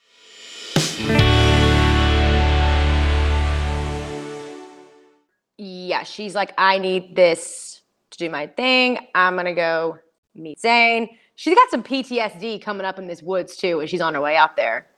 Well, it's with a knife. So he asked her before they get started to everything he says that he she needs to repeat the deal after him. And basically As he's carving into her. as he's Hot. carving into her. Hot. And and she offers her soul and basically says, "Soul in my body to use as you please, unless you would cause me harm beyond what I want." So there's like she says a bunch of other stuff, but I'm just cutting it short so you get to this little bit, and that the deal has to be signed in blood. And then this is where she has the PTSD drama, and he has a blade of ether. Hallie, have you ever have you ever been like around ether? casual. And he's like, Oh, have you never seen this before? Like casual. She's like, "No, I've never fucking- fucking Zane. I've never fucking seen this before. And that she's he or she, like it doesn't matter who marks it, but his name has to be in her skin. And it's not Zane, it's whatever his demon name is. Right. So we learned that Juniper has PTSD, obviously, from the whole Kent Hadley thing with a knife and being carved into her, and that she wants control. But she also like wants to fight him. Yeah. I mean, he knows that she's struggling right now and she's kind of in it. She's mixing her memories with her past of like running through these woods when she crawled out of the mine shaft and being hunted by Leon and the whole knife of it all. And then you have Zane who immediately sees this struggle with her and he automatically offers to help her defeat this first enemy that she has, which is her PTSD and her trauma. And I'm just like, marry me, Zane, please. Like right now. Just do it. Do it. Well, and she even says to him, like, no matter if he gives this to her, you can't fix me, you know? Mm. And he like just immediately comes back to her and is like, like he doesn't even try to be like, yes, I can. He's just like, all right, we're gonna do this. So he He says, fix you. Ah, little wolf, I have no desire to fix you. I just want to see all your broken edges shine. I want to feel how sharp you are. and if anyone I- wants to know, Dude, that quote is from page 100 and it's beautiful. like when he starts talking about how like giving up your soul is a form of destruction, ripping yourself apart so that something new may come of it. That's what you've chosen to do. I'm very fond of destruction. When you belong to me, I get to destroy you again and again, destroy the pain, the fear, and the regret. And I love this take on like possession and even love. Like, no, they're not saying I love you yet, but it is a form of love. And it's that you have the permission to destroy someone in the most beautiful way. And this destruction can bring power to that person that you love. Like you're tearing down all their insecurities, all their anxieties, all their trauma, and you're helping them find their power and self acceptance. And this book is just magical in that way. Like, fuck. Ugh. And it's so like you're in this scene just like that where you're like ready for all of these things to happen. You know that there's going to I mean there's a smut scene coming up of course. But it's like the way it again is layered to give these characters their own moment again of respect and him trying to not yes, he's breaking down her walls only to build up stronger ones. And it's Yeah, beautiful. I think also like this theme of like finding power and acceptance and love in your brokenness and in your darkness is one of my favorite things to read about. And I think a lot of readers turn away from dark romance, which is completely fine. If you have certain triggers and it's not your thing, but for people who just write off this genre because they don't want to buy into the stigma that it's not romantic or emotional, they're severely missing out. Like I think dark romance is a genre that's the most raw and it's can get ugly and difficult, but it's so real and raw and it's stunning and it's beautiful. Like in this scene, on the layer, like the surface layer, yeah, they're like getting into some freaky shit. But on the you know, you dig a little bit deeper and you have these like really powerful things coming through. Well, and that's why this book is like for Hallie and I were talking about it. It's very hard for us to just like put it into this plot summary and be really funny about it because it is so emotional and there's Yeah. so much drama there and we're trying not to like we want to be funny, right? But at the same time, we want you guys to realize that this is beautifully written. So, Yeah. in this, he says, run. And what does she do? She runs. She's running through the woods. She can't even see where she's going. It's pitch She- black. She starts to have this panic. I'm not going to read the quote again, but I just have to, have to note on the way that Harley writes about panic in this moment. I loved her take on panic. And Taylor, feel free to agree or disagree. But if you've listened before, you already know this. But like we both struggle with anxiety in our own forms of trauma. And as someone who has learned that I live primarily in a fight or flight mode, Same. Exactly. Like here or reading this from Juniper's mindset was so relatable and enlightening to me. And for Harley to put into words what we had felt, but we're still trying to understand, like through therapy and our own research and reading and whatever. I always have respect for authors, especially Harley, who can take on writing about mental disorders and trauma in this way. Like, again, I know we want to be funny and whatever, but like this book, I'm telling you, it It's cathartic. Ugh, it was just beautiful. It it was so relatable. It was epic. It was epic. Continue. Sorry. No, it's fine. I'm glad that you have these things because this is like all of my notes. I just literally have. Like that was my take of like this Well- whole panic thing she was writing about. It was like it's so true. Like that's why Juniper can't stop. She can't stop fighting. She can't allow Zane to like be kind to her or submit or whatever. It's because she lives in fight or flight. Period. well, it's because she hasn't known kindness. exactly. Like she has no idea what it is, and all She's this. had to live this and- way for survival. and then it's funny that it comes in a demon form that we think is this It's so ironic. evil human. Isn't it ironic? Isn't it ironic? Don't you Don't think? you think? And drink. a little too so she runs and she hears a a twig snap. And this is this reminds me, hello little wolf. I got the same throne of glass vibes when she's hello witchling. Ah. It I was like, oh, he's in character. It was epic. It was was so, so- epic. I was like, it was so epic. Oh, he's here. So he immediately slams her up against a tree. She sli- she's uh, again, she's in flight or fight. She's fighting. She slices him on the face, and he takes the blade from her. It, like I'm just without even like a second thought. Takes the blade from her. She's scared. I mean, she in this, she's scared. She knows what's gonna happen, but She's scared, but she's turned on as fuck. Oh, 100%. And he makes her taste it. She makes he makes her lick the blade and lick his cheek. And if I didn't have a fucking blood kink at this moment, it was one that. I didn't know I would love it. And she's but I like begging for more. She's Yes. like begging for more. She is like, Oh, Fuck she says, he asks yes. her, he says, How does it taste? And she says, Like your pain. And it's pretty damn good. Ooh. and he says, That's my girl. that If someone says that's my girl, And it's like he I'm he done. knows these things about her. Like he knows her responses. He knows her turn-ons and all these things. But when she validates him, it is like, yes, he's like, You are my kind of crazy. You're- honey." my bitch. So And I We- love how he's like, You fought hard, little wolf. But You- now it's my turn to make now you it's my turn. So he again slam has her pinned, and this is his moment of trying it's like he's gonna mark her he's explaining it to her like you're gonna wear my mark and in any way shape or form if you didn't think juniper was badass and covered in tattoos she's fucking covered in tattoos hallie here's the funny thing i was gonna talk about so where he goes to mark her she has a wolf upon her chest I know. well my father has a wolf tattooed on his belly and the mouth is his belly button Oh my god. What? Don't ruin this for me, Taylor. God.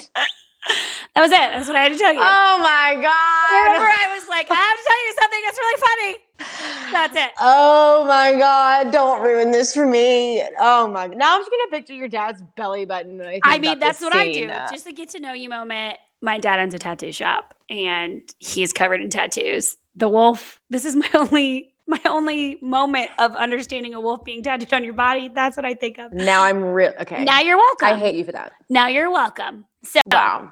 Thank you for that kindness. You're welcome. So he goes to make his mark, which is either his dem- demon symbol or basically his name. Basically, after he is done making this mark, he wipes. This is oh, he wipes the blood. So he has her go down to her knees. Actually, then he just cannot control himself anymore. Pulls down his pants. He's hard with his weird pee pee. He wipes the blood on his shaft and makes her. and then tells her to suck his dick. Oh my god. I'm glad you finished that out for me because I was having your time. But Dude, I can't. Like could you I- imagine watching no, I someone? it. I want it. I want it. I want it. I want it. Ugh, wipes his blood. I want it. her her blood on his shaft, makes her taste it. Then The dirty talk he cannot this, control though, himself anymore.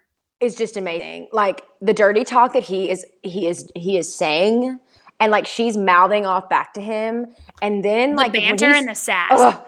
when he starts like finally like carving into her and like you you hear like the what they're like the actual terms it's fucking beautiful again it's like the top surface layer is like oh my god he's carving into her skin but like the underlayer is like oh my god y'all are fucking beautiful. This is so romantic. I can't even handle it. No, it's beautiful in the sense that I think I just need to read it to everybody. oh my god are we please can we please read it? Yeah, please, I'll read oh it, my I'll read god oh my god. I had it, but I didn't know if everyone really wanted to read it. So just like surface layer of like the terms of the agreement. You know, like the he's basically saying things, she's repeating it back, but like just like the what what they are. He says, Mine, all mine, from now to eternity. Those words felt like a warm blanket wrapping around my exhausted body. I pushed myself to the very edge of my limits. I felt utterly ruined. I felt so good I wanted to cry, but there was no way I was showing him tears like that. It was time to collect my pride and be strong if I was certain. But I was certain if I tried to walk, I'd pass out.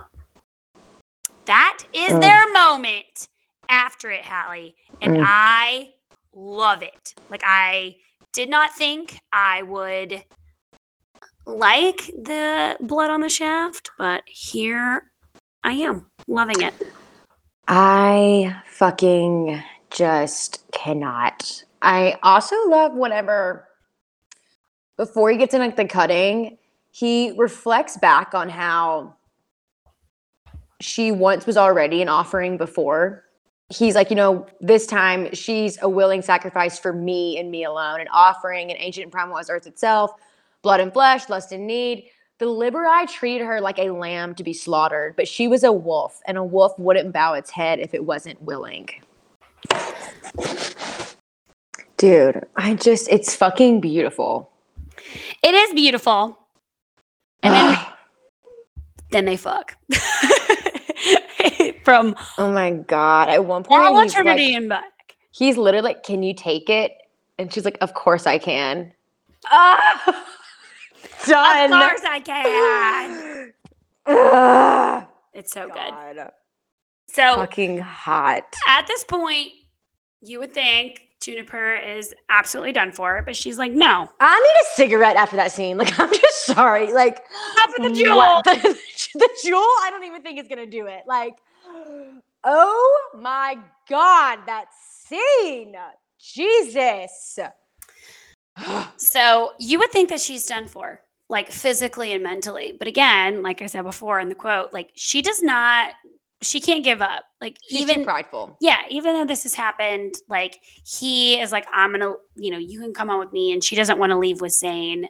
And she says, Of course, I can't give up control, but I can't even walk.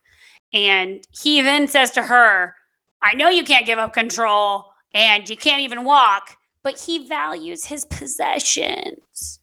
So And allowing you to lay in the mud isn't really proper care, is it? no, it's not. And Zane scoops her up and he takes her to his house. so fucking cute. They're bonded. It's done. It's done. So Zane takes her back to his place. And while he's taking her there, we get some insight in how Zane's feeling after this. I'm going to call it a religious experience that we just witnessed. It is. Um, he is like, you know, she's mine. Finally, after all these years of waiting and watching, she's mine, my new little pet, my broken toy. And I love how he like continues the sentiment of like he doesn't collect these toys to fix them. Broken toys are the interesting ones. They were sharp and dangerous, like shards of shattered glass. I couldn't resist running my fingers over until I bled. Quote of the fucking book. Till I bled. I just love like this theme of like, I don't know, I finished this book and I was like thinking on it. Harley really pushes that like you can be broken and you have this like quote unquote darkness inside of you, but it's still special. Like it's you still can still worth be something. loved.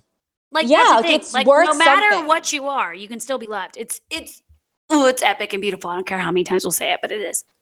Yeah. And then he kind of goes into what, which we didn't get in the last book, which I love she gave us here. And he goes into like the sensation that he feels when their souls are actually being bounded together. And how every soul feels different. Like some are warm, some are cold, some are heavy, some are light. And he says that hers was fiery, dangerously warm the more I pulled toward it. And hers felt like a constant pressure, as if her soul was always pulling in another direction. She was a fighter all the way to her soul, and I liked that. And I just thought that was just I just thought that like for Zane, this is the soul of souls. same.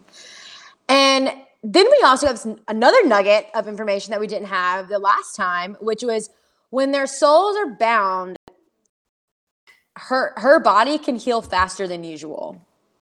So like the cuts on her chest are already like being like they're already scarring over, the bleeding. I thought it was so cool. And we didn't even get that in the first book. No, it's like you didn't realize. Well, I think it's because in the last book their um, deal or bond basically came in so late, so we didn't. And then there was just like all these things of like you know clean up and everything, so we didn't really get that. And that's what I love about this book is that we get so much detail in the background. Yeah. When they arrive back to his house, um, he starts to take care of her. And he wants to make her feel as comfortable as possible. He puts her in the master's suite so she can have something nice to wake up to. He runs her a bath and cleans all the mud and blood off of her. And while he's bathing her, he's checking out all her tattoos. And these tattoos are things that she got to cover up the scars that she got from the sacri- sacrifice. And you find out he's still simping because as he's like looking at all of these scars and tattoos, he's just getting like pissed off that someone did this to her. He's kind of trying to like make sense of what this means to him. And he's like, you know, I'm used to Earth and all of these like violent, cruel, unfair things, and I hardly blinked an eye. But when it came to her, my little wolf, it was different. And then he kind of goes on to like make these comparisons between how when he scarred her, he did it so it'd be like working within the lines of the art that she already had. They weren't meant to mar her flesh, they were meant to honor it. Um, which I thought was just I loved that she gave us that comparison. Well, he took his time with her, which is like Yeah. you know he it was he was careful to detail, which is Yeah. nice. So, chapter 14, we're back in Juniper's point of view. She wakes up the next morning and she's all like, Did this demon really bathe me and tuck me into bed? Well, she's like, where the fuck am I? yeah, like what is happening here?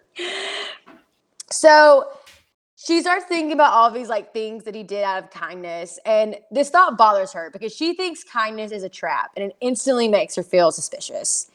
So she gets out of bed and she looks at her scars and tattoos, which she isn't a fan of. And she realizes that she doesn't feel nausea whenever she looks at her new scar from Zane because she had chosen this one, unlike her scars and her tattoos. So her comparison aligns with Zane's there. Like they're on the same page here. She starts to wander around the house and she grabs a knife from the kitchen because she wasn't about to be walking around this house unarmed. Yeah, she's Okay. like, I ain't playing these games. I don't know what you got And that says a here. lot about Juniper and her trauma. Okay. it's not even just that. She's like, new surroundings. This ain't it. So Zane like sneaks up on her and she stabs his ass and is like, "Oh shit!" Just- and Z- Zane is like, "Juniper, oh Juniper, playtime is over, little wolf. That hurt, you time know." to rest. he's like, "Playtime's over. That hurt, you know." It's like, "Don't sneak up on me." And he's like, "Yes, that's what we do. Demons do. We sneak and scare." And she's like, "Then you're gonna get uh, keep getting stabbed." Okay. I love it. I like, love this is what we're doing. and he's like, mm, sounds like you're flirting with me. Like, I just love them. I love them. And he starts to like smell her getting aroused. And he's, she's like, God damn it. I can't even hide my own irrational arousal for him. Like, God damn it. well, and it's like she's it's almost like when Rae was like, Don't fail me. Of course, my vagina fails me now. Yeah, yeah. Same notion there. so this hilarious smartass banter between these two continues. And Zane asks if she's hungry. And she's all sassy, like, why do you care? And he's like, let me tell you a fun fact, old Junie. Junior. And we get this like inside of like soul bargains are overseen by Hell's Council. Think of them as our government. Now, once upon a time, an absolute dolt of a demon decided to convince an entire bar of drunken humans to give them their souls. Then he massacred them all, so he wouldn't have to bother fulfilling his end of their deals. The council doesn't look very fondly upon the bargain and murder method of soul hunting. So I'm trying not to have you die from something so silly as starving to death. now, are you hungry? Well, and it's like I love that, but we also get this like in-depth view of hell. You know what I mean? It's like this overarching thing that like I hope we visit hell. Oh my god, I I know. go to hell in the next I want book. Callum to take me to hell with Everly. please. But Please. it's just so funny that like there's this whole little society that is behind these demons. Yeah. So he's like, let's go. I love how he's like, she's like, yeah, I'm hungry. And it's like, oh, good. Look at you admitting to you have needs. Bravo. and it's like, you're such a smart ass. Well, and it's like And he he's like- knows how to push her, which is my favorite. And she's like, I don't have clothes on. And he's like, so? So they go What to this do? diner to pick up food. And they just stroll in. Like she's wearing a sheet and he's like has no shirt on, like underwear. That's it. And she's like, okay, guess this is what we're doing now. He's like, no one gives a fuck. Let's just He's like, I don't give a fuck. I'm a demon. Who gives a fuck? so then they like are on the way back, and he's like asking her what her first plan of attack is, and she brings up that her brother's body was stolen from his grave by a demon, and she needs Zane to find out where Marcus's body is and get it back. And Zane tells her that he knows that demon. And Juniper's, yeah, Juniper's like, well, good. You can also kill him when you're done talking to him. and Zane starts laughing. He's like, uh, no. That's not gonna happen. It's not gonna be she, us. Yeah, she's like, excuse me. And he's like, he reasons that even though he agreed to helping her destroy the cult, Leon's never harmed her and he isn't a part of the cult. And she's immediately furious. And she's like, this is exactly what I was afraid of. You know, this demon's twisting my words to get out of this bargain. And then she kind of puts in her two cents here and she's like, no harm. Like, he was there that night when they threw me down the dark. He chased me for hours. He would have dragged me back if he had caught me. He would have thrown me down there to die again.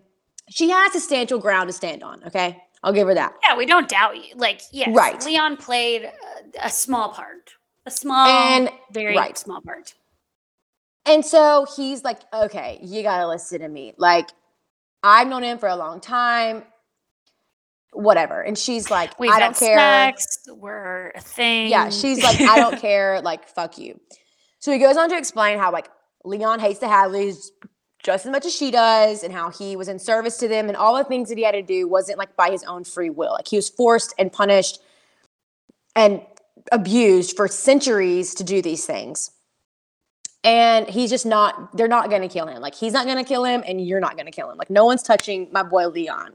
No one's touching my bitch. No one's touching my bitch. So then they like get home. She's completely still infuriated. They get home and she like storms out of the car to go to the house. And he like he's not done with her yet. He like envelops her in darkness.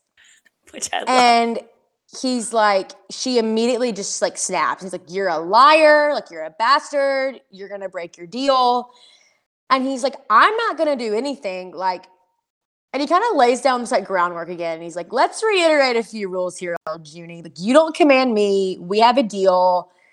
As much as it may disgust you that you sold yourself to a monster, you're with me of your own fucking free will. So, like, and then I love how he goes, like, now stop holding your breath. You're gonna make yourself pass out. Like he's treating her like a child.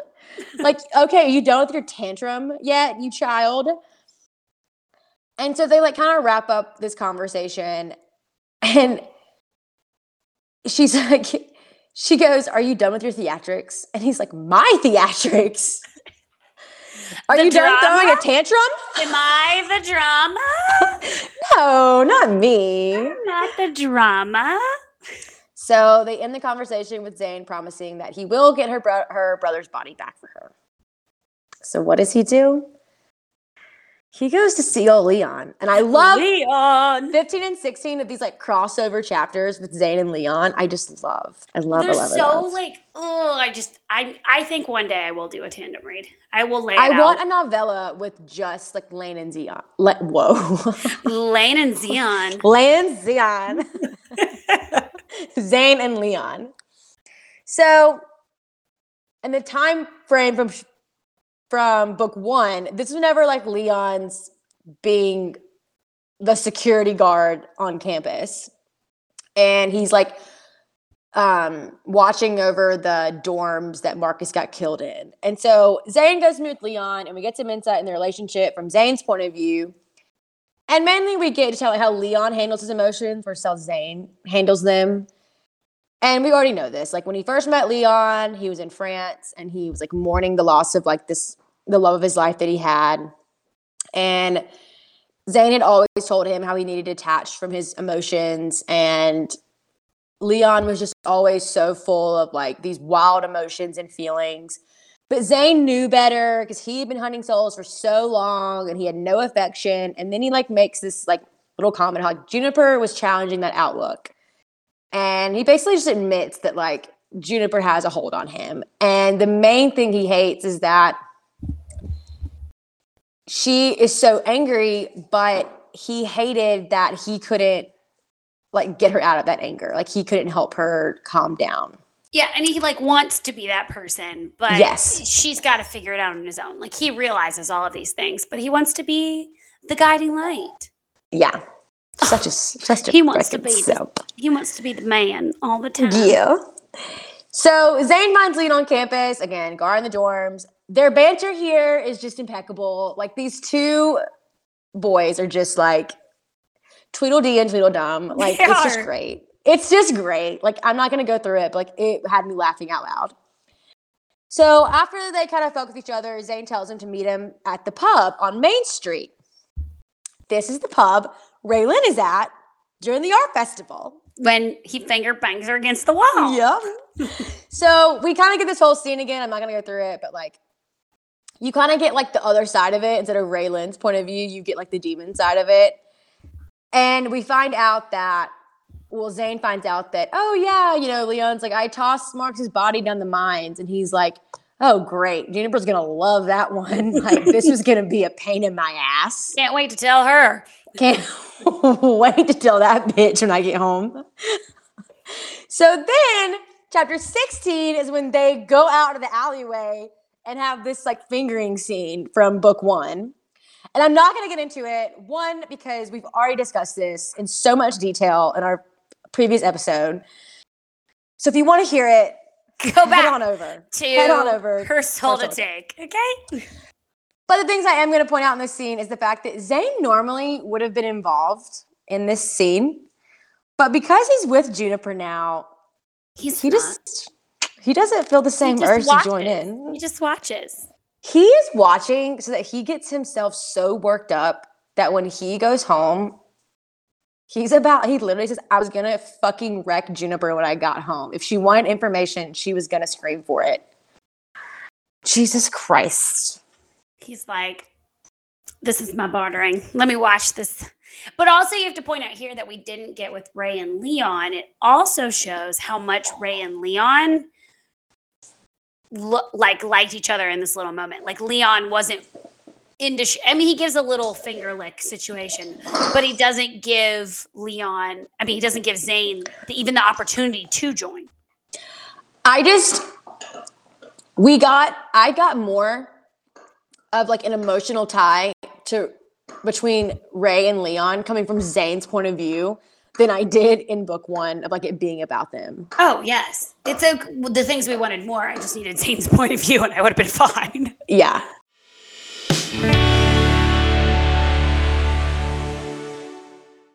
Zane comes home to Juniper. And He's like, "Bitch, I got something to tell you." bitch, I got something to tell you, and I got a snake in my pants. I got a snake in my boot. I have a prize for you, honey, in my pants. Take a look. It may bite you. I mean, he has the snake tongue, you know, to go with it.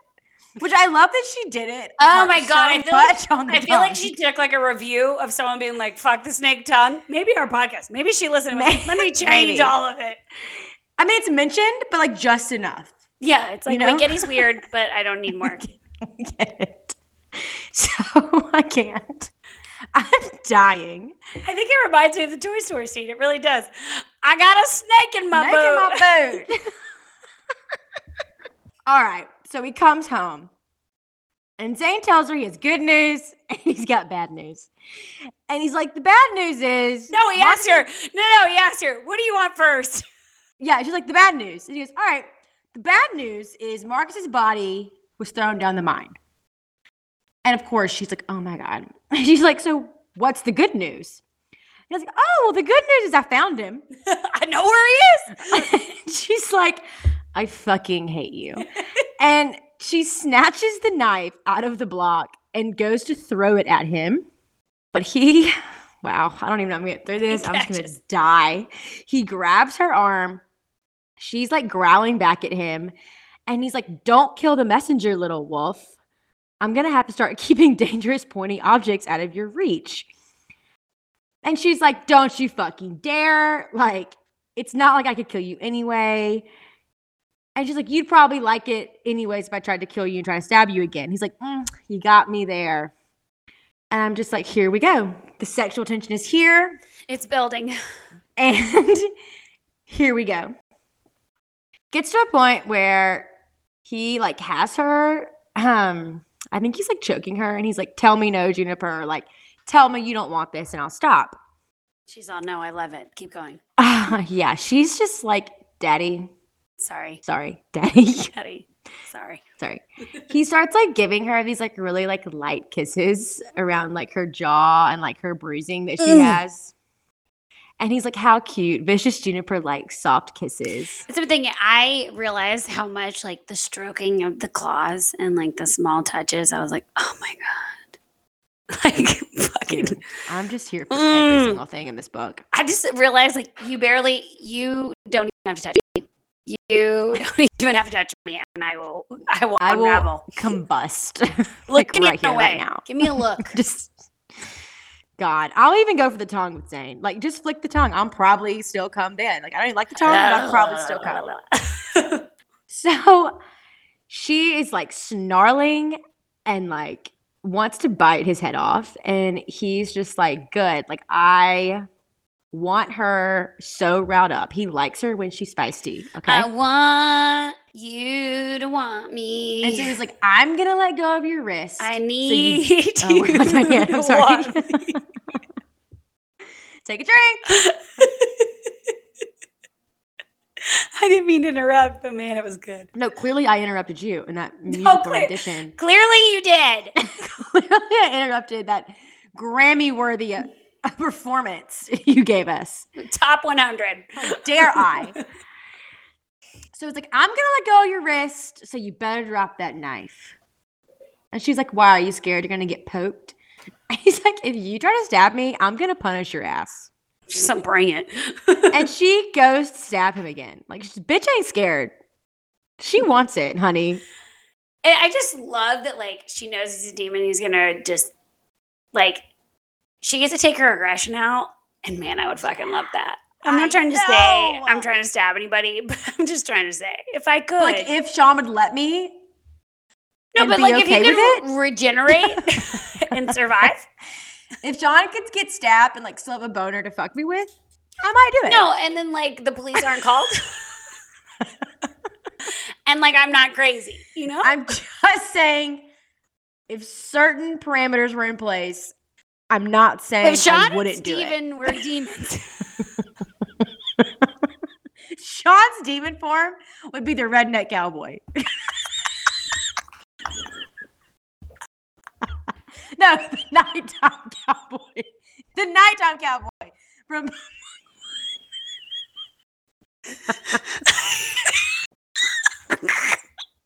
I'm sorry, everyone. If you knew Hallie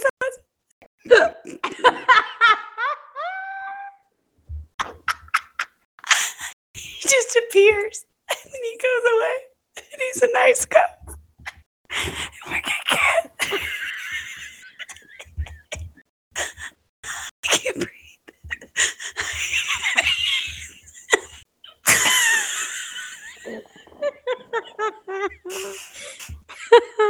And he just did his fucking belt buckle. and it's studded. I'm gonna have an asthma attack. Stop. Get the inhaler. Get your inhaler. But like literally, he would be the nighttime cowboy. yeah. I'm gonna write a fan fiction of Please Raelynn nighttime cowboy. It's gonna be about Sean.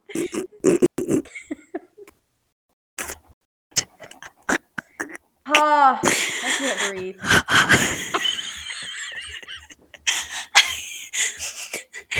Crying.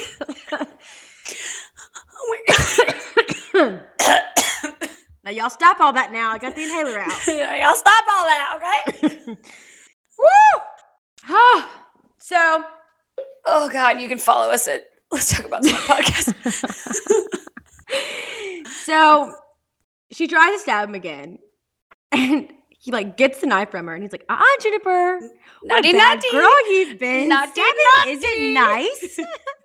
Stabbing is not nice, Junie. And she's just like, as if you want me to be nice. And he's like, yeah, you're right. I don't. I don't. And um he secures her wrist behind her back and then drags his claws across her shoulders. Taylor, are you good? I'm fine. Just keep going. she hissed at the sting Hiss. and her hips bucked up, wedging nicely between my legs. Oh, perfect placement. Thank you. And he's like, What do we say if we want to stop, Juniper? Tell me now or we don't play. And she's like, Fuck you, bitch. And then she's like, Mercy. he's like, There it is. He's like, ah, good girl. She Good girl. And he's like, You know, you say something's wrong with my taste, but our tastes run the same direction and you're just as fucked up as me. Then he starts to fuck her with her own motherfucking gun. Oh, I forgot this is the part. This is the part. He does. Well, he tells her he's like he he doesn't. He's he- teasing her with, the gun. Yes. It- But like, eventually, that bitch starts bumping up and fucking herself on the gun. And if I didn't love Juniper enough in this moment where she like can get the best of him, because he's basically he's like, I'm not gonna fuck you until you beg. You have to say please. And then she starts realizing that like I can get myself off with the gun in my vagina. I don't need you. I don't need you. But at the end of the day, like I'm gonna still get it off, but you won't. And then he's like, that fucking mouth, like that smart ass mouth. She is like giving it right back to him. And he calls her a cocky little slut. Oh my God. He's like, I want to eat her alive. Eat me. And at one point, like she's literally fucking herself on this gun, okay? and If we haven't made it clear, the gun is in her vag. like he's behind her, she's bent over the counter, bumping her ass up into this gun, okay? And then she starts just like completely toying with him and is like, You can't resist. Like, oh my God, you want to know what this feels like? It's so wet. Like, she is fucking playing his ass right back. which is my favorite. Like, give it to him back. Like, I think with Leon and Zane, it's like they have this sense of control, but I'm so happy because, like, Rae didn't 100%, you know, she was so willing and it's kind of like, eh. But like Juniper giving it right back to him is my favorite. I'm like, yes, bitch, give it to him. chef's kiss. And at one point, she says, Oh God, I'm going to come. And he's like, like hell she was, jerks her up off the floor, slams her ass down back onto her back, and says, Don't you dare call for God. It's my name. You're going to be crying. Daddy, Sorry. you. I'm sorry. It's your it's your name.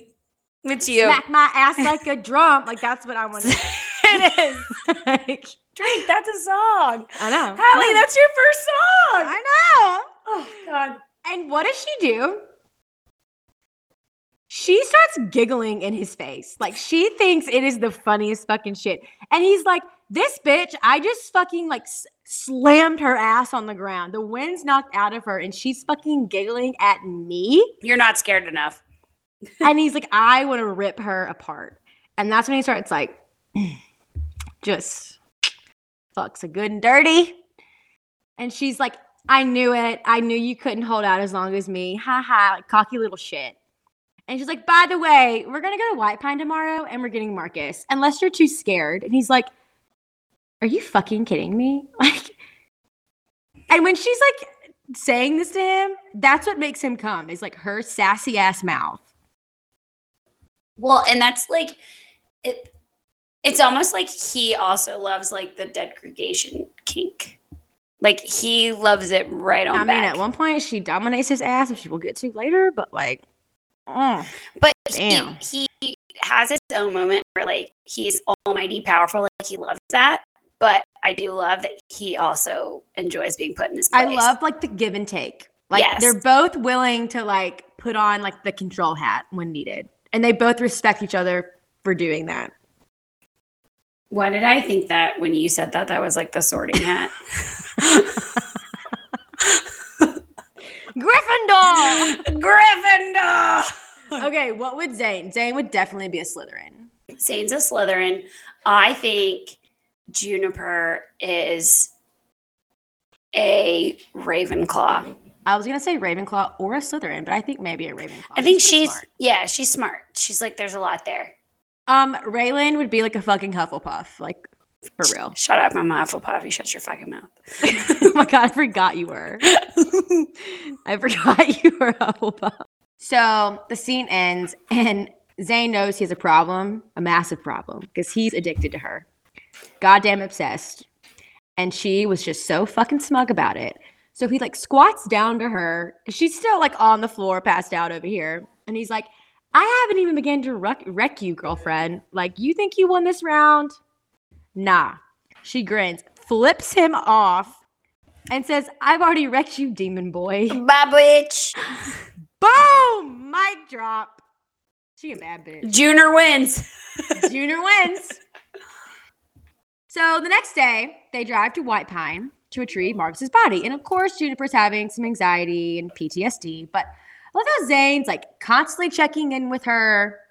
And at one point tells her, like, don't get lost, little wolf, like in her trauma and in her like flashback she's having. And this thing's really sweet. And they go to the mine shaft and she can hear the god calling to her. And while Zane just like jumps on down the shaft, because you know he's a demon, she's like propelling herself down. She's like, all right, this is a rock looking at like her leftover fingernails she she left six years ago. And I just like can't imagine the fear and panic of like slowly propelling yourself back into like your own personal hell. into darkness. She just says it's like she's just propelling Just dark- herself yeah, into darkness. complete darkness. So they get down to the mine, they start to move through it, and Zane can like smell Marcus's body. They're like mushrooms sprouting everywhere, which we know is a sign of the golem from book one. It's dead. It's cold and wet, it smells horrific, and they find Marcus, but something else found him first. Which I just hate. I hated see this. I hated that she had to like see this of her brother, you know? It's so bad. So Marcus is laying like up on this ridge, surrounded by the golem, and they seem to be asleep. And so Zane's like telling her like be quiet while he tries to like get up on the ridge to like basically like sneak his body away so they don't have to wake them up. So while he leaves her, Juniper starts to experience like the god calling to her, and he starts basically like making her hallucinate that these gray like tentacles are like coming over her and like coiling around her and like suffocating her. So she starts to scream and like she shoots her gun. So of course the golem wake up, and Juniper's I mean, uh, Zane's there to like kind of wake her up out of it, and is like, "What the hell's going on? Like we gotta go." The golem are now like coming after them as they're running out. Of course, we have to have a clumsy person in here. Clumsy. yeah. She falls. Zane like keeps going with Marcus's body. And she's like, oh fuck, like he left me and I'm gonna fight myself out of this. Well, she can't. They're like swarming her. Then she hears a roar that shakes the walls of the mine, and Daddy Demon Zane is back to save this woman. he is not fucking playing around. He's roaring, claws are out, eyes are straight black. He's ripping these things to pieces. He then throws her over his back and like takes off out of the mine. And then once they're out of the mine, she sees that he got injured. Like he has bruises all over him, he has a broken hand, he's bleeding, and she's just like in awe for some reason that he would like come back for her. And she's like, Like, why why, the hell he?" would he have done that? Oh my god, it made me so mad. I was like, he loves you. That's in my notes. I literally have in all caps. Bitch, because he loves you, okay? What's happening here, people? Wake up. well, and it's just like I don't think we really got into like what she's experiencing down there because like before he like roars and saves her, she the god comes back and that's like the tentacles you were talking about. But like the god is at this point very aware that Juniper is back. Like Yes. that Juniper like she's been fighting like the eld beasts and stuff like they've been following her wherever she went in her cross country travels. But the god like at this point is officially attached to her throughout the rest of this story. Like the god is like I don't even care like in its own weird way. I don't even care that I got Marcus. I'm still gonna going to have you. Yeah, and like Zane touches on that when they come out of the mine, and he's like in his he's like they're never like it's never gonna stop. Like he even says like the God just wants you because now you got away. It's personal now. Yeah, like, it's a vendetta. Hi. Right. Right. So when they're like leaving the mines and they're in the car, Juniper's like realizing how much she wants to touch Zane in this like comforting way and tell him thank you for saving her. She like wants to rest her head on his But shoulder. she just like I know, it's so sad. Hey, then- did you ever think though, sorry to interrupt, at this cute emotional point that they just had like Marcus's body just like in the back of the car?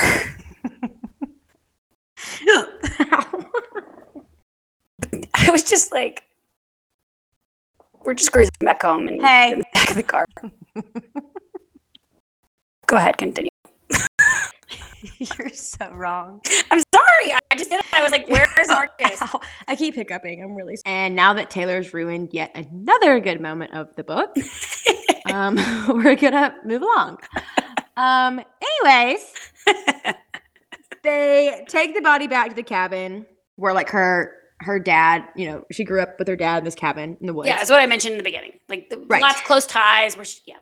Right. They take her, take the body back to the cabin. so She can bury him properly. And once they get there, her guard is like all the way back up. Like she tells Zane basically to fuck off. Um, he doesn't want to leave her. Like he wants to be there for her, I feel like.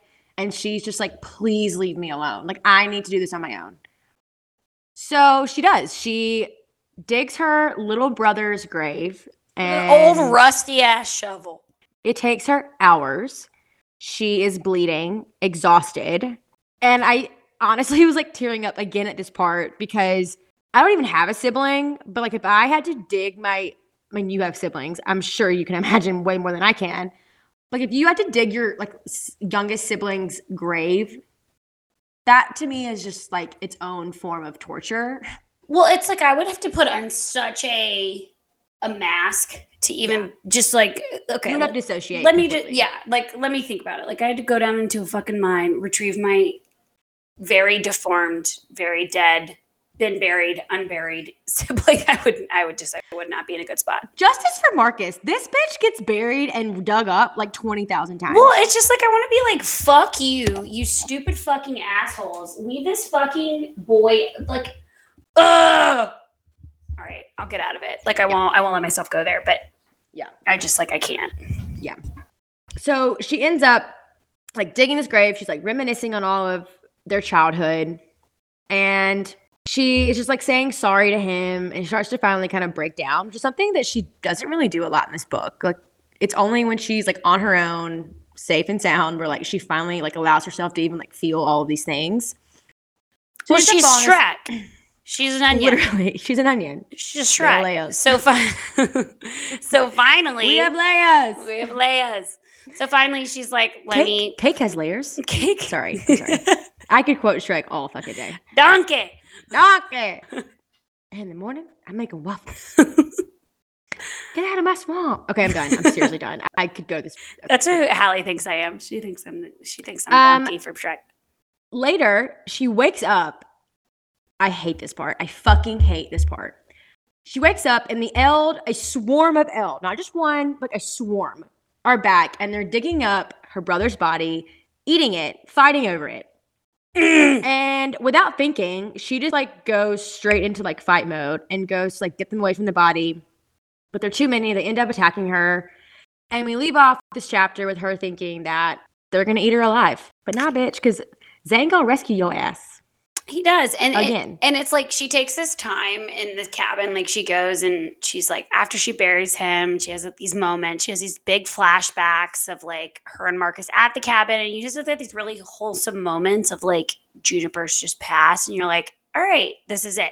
And then she wakes up to the fucking, I just like the monsters like under the fucking bed, just ripping her world apart again. Like, I'm just Yeah. like, can she get a fucking break? Like, let him just rest. Like, Jesus yeah, like, Christ. fuck, God. I know. Whatever. I know. So Zane, when he left her, like didn't go far. He just like went down the mountain and he's kind of just sitting and like giving her time. And thank God, because he ends up coming back and to check on her. And he smells the eld and he like instantly is like, oh fuck, like something happened. So he ends up showing up. He fights off all the eld, and Juniper's not doing so hot. Um, she is just torn to shreds, basically. It's so sad. Um, it's so sad. And he gets her in the car and she comes to and he tells her, or she tells him, like, don't take me to the hospital. No doctors. Clearly, because she doesn't trust doctors anymore. Like, she spent three years in a hospital. She ain't going to go back. Like, people are going to think she's crazy again, right? So I love this part. He agree. He finally agrees, but he's like, I have to take care of her. Like, she can't die. So he stops at the pharmacy on the way home to get like bandages, like meds for her. He walks in covered head to toe in blood, okay? and the clerk is like, um, so how's your night going? You got a little something on your face. He's like, oh yeah. And he like looks up into like the CCTV camera and he sees it. No, he's covered head to toe in blood. But I love the clerk's like, you got a little something there. he's like, you just need to forget I was here. And he's like, no problem. It. like, don't worry, I will never ever think of this moment again. Thank you. Bye. and we're done. So, like the next day rolls around, or I guess it's like later that night, Juniper finally wakes up at Zane's, and he's just like mother hen around her, like clucking at her. It's so sweet. Like they're fighting like an old married couple. Like she is not an easy patient because she has too much pride. Okay. And you start to see these two really falling for each other. Like Juniper at one point is wanting, is like reminiscing of how she wants to bottle up his scent and make a candle out of it. Like that's love, okay? That's a goop vagina candle. Yeah. Candle. That's a goop vagina candle.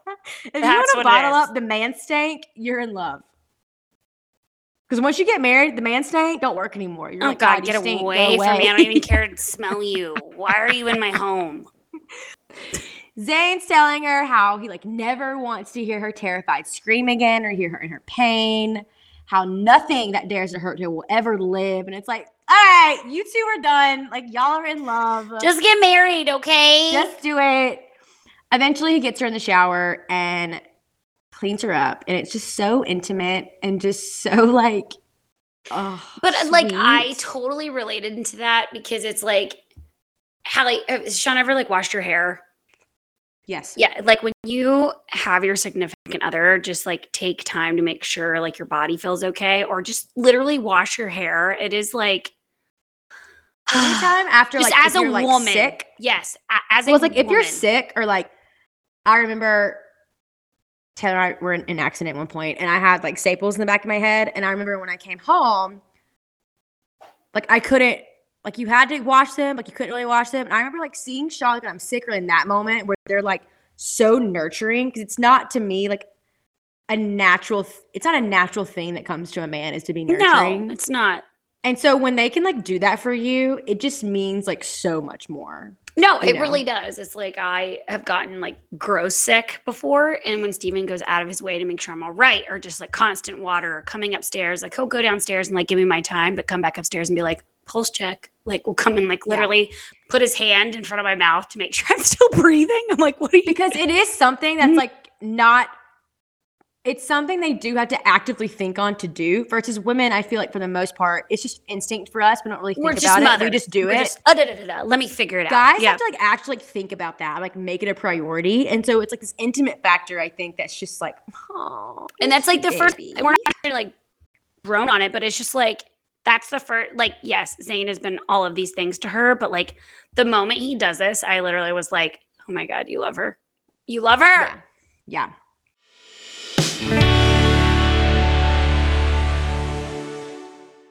the next day Juniper is slowly letting that pride fall a little bit. She allows Zane to like carry her ass up this mountain, which she even says, like, normally I would never, but like, whatever. She's giving in to him a little bit.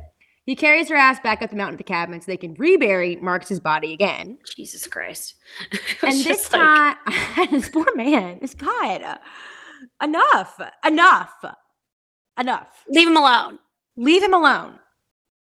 This time, though, Zane is the one that buries him. And at first, Juniper's like, no. And he's like, you need to give yourself some mercy. which i was just like oh, i loved I know.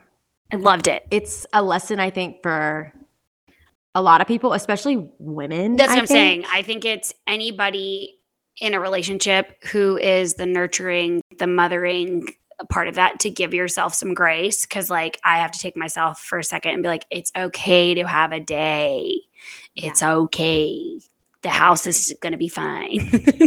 I agree. And like she even says, like, huh, that sounds so simple. But then she ends up saying, like, maybe this once I can do that. And I love that Zane like gives her this moment. Like she almost doesn't give her permission to, but he like brings this idea about and takes on everything that she doesn't have to. And she he's allowing her to actually like step back and give herself some mercy.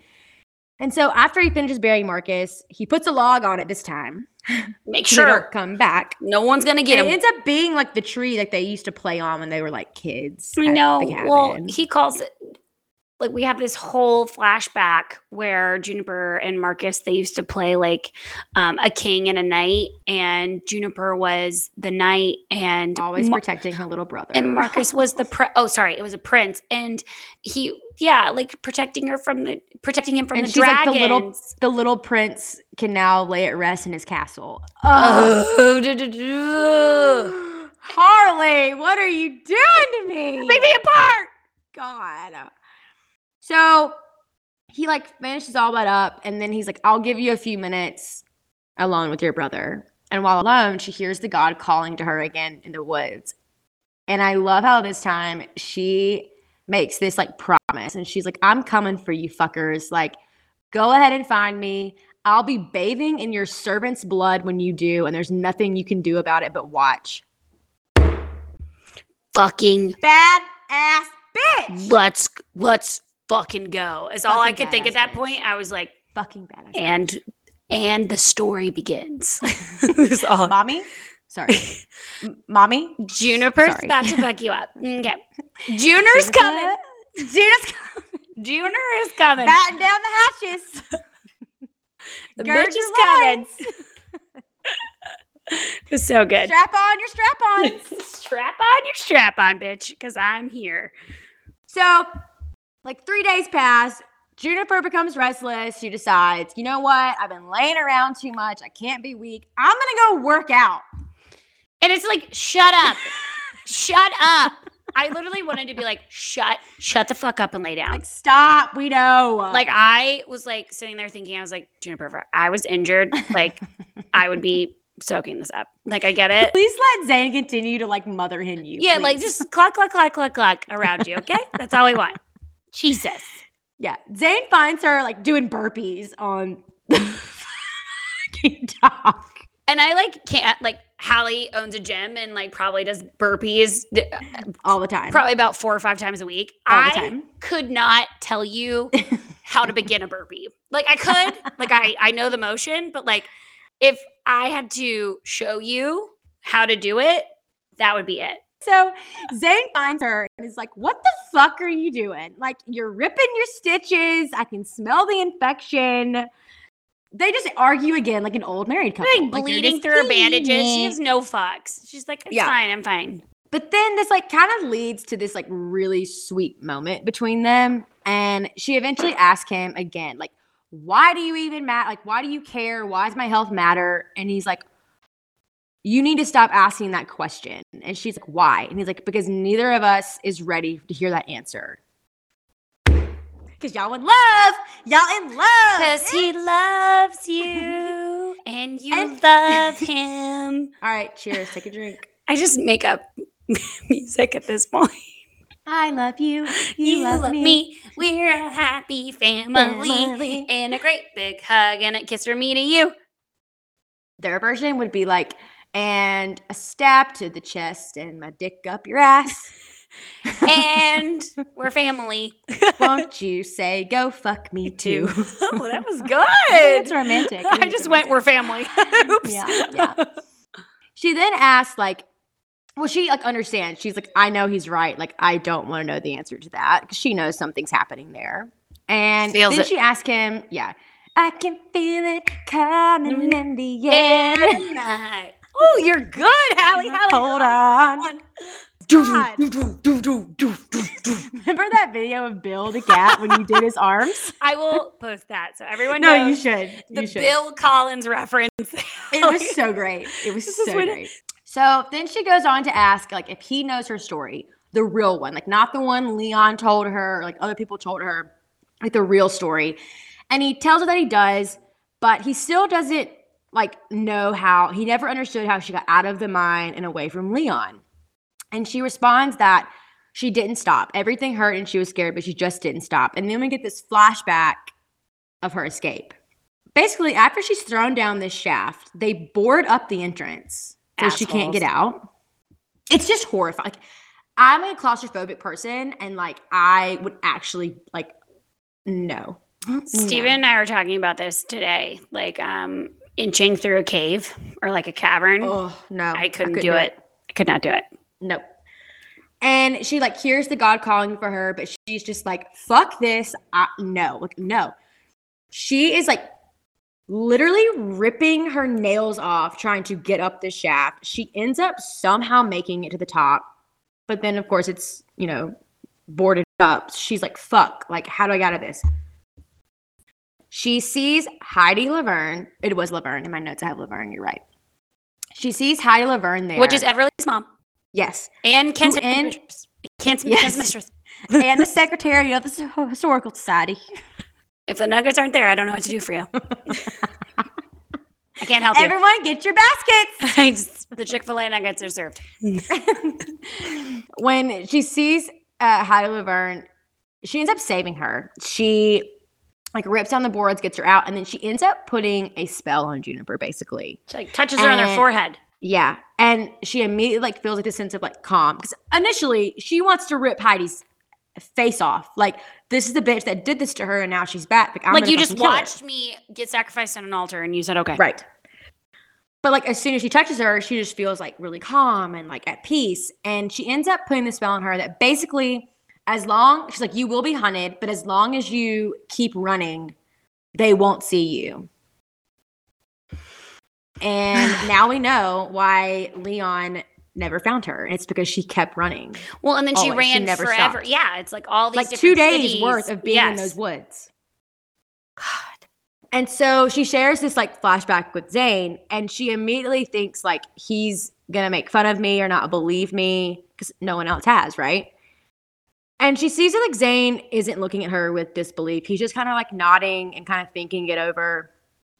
And she says, you know, she was right. A monster did come after me, and I kept seeing him. She's talking about Leon, and you know, he never found me. And then she gives this kind of like little thing about how why she is the way that she is and she was like I should have died I was meant to but here I am alive even though I fucked up so many times and that's why I say I don't deserve it because every day since then I've earned survival I've earned staying alive when I do nothing when I let someone else help me it's like I didn't earn it and then I don't deserve it Which is so annoying because it's like you didn't deserve to die in the first place. Junior. but it's so heartbreaking and like that's her mindset I know. And it's like I wanted to shake her I want to just like hug her and shaker. But then Zane, if you didn't already love him enough, sweet God, this man.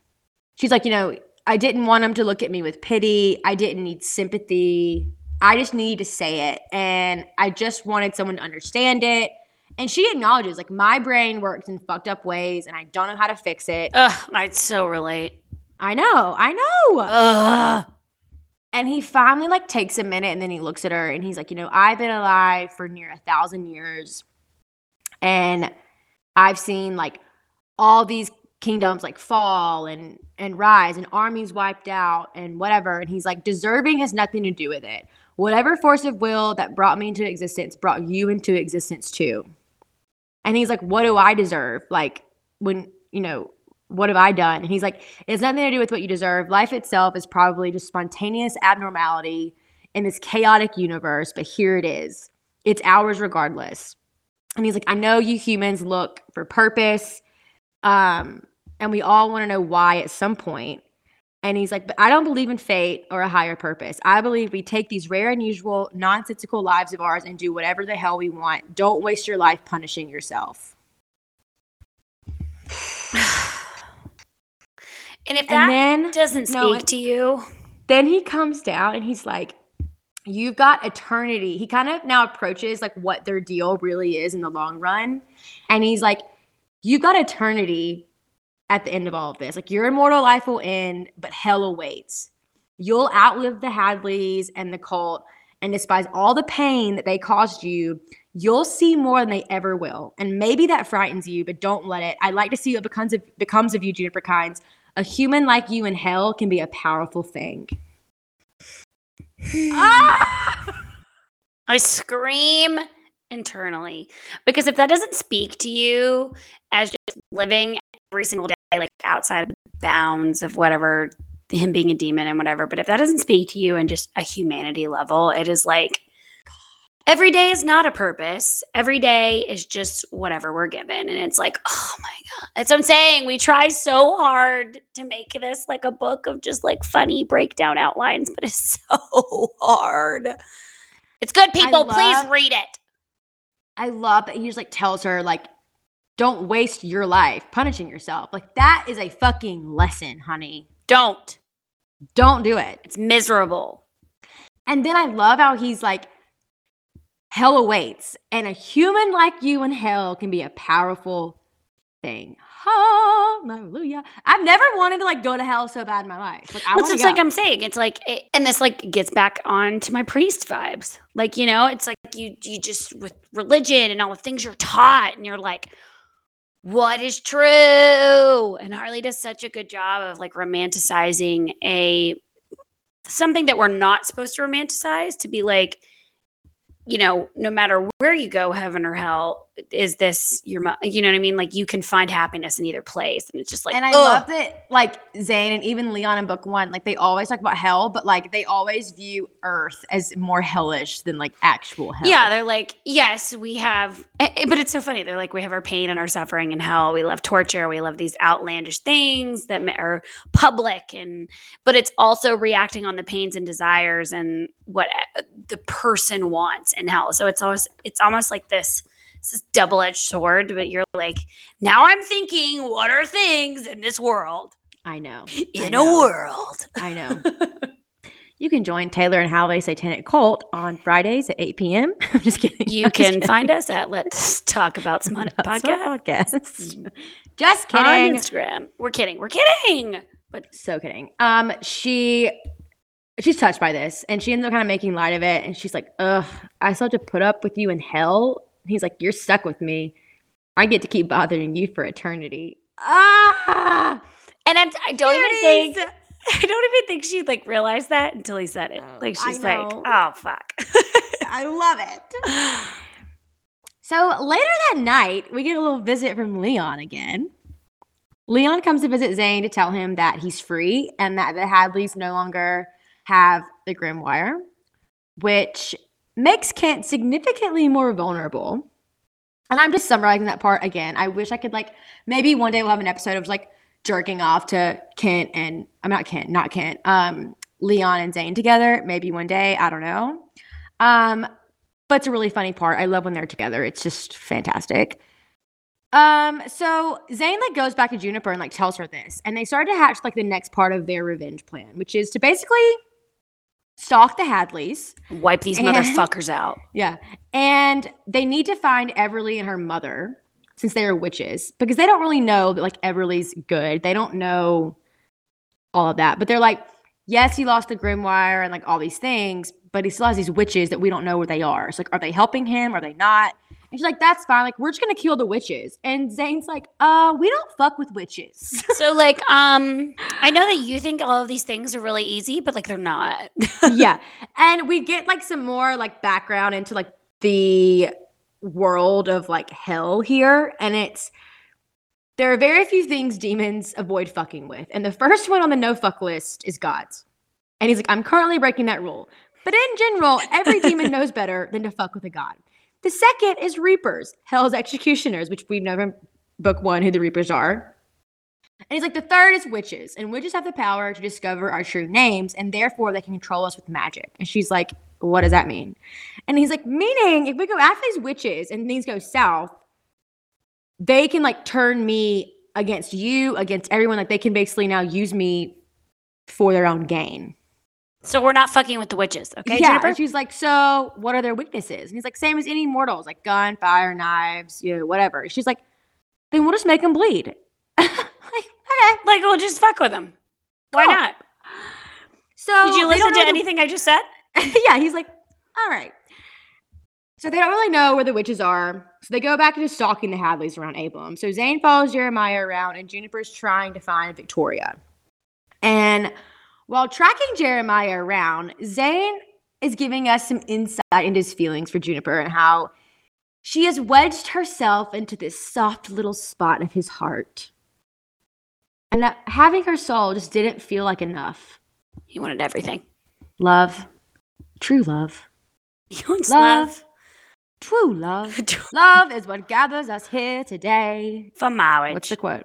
Thank you. Thank God you know that quote. I say that to Sean all the time, and he's like, Where's that from? And I'm like, Oh my God, you've never seen Princess Bride. Get the fuck out of my I can't house. deal with your podunk accent for Sean. And he's like, Puddin', calm down now. Don't get I'm all sorry, upset." I'm deprived as a child. I'm always like, did you not grow up with like so my husband has like horrible um pop culture. Like he has none. He has none.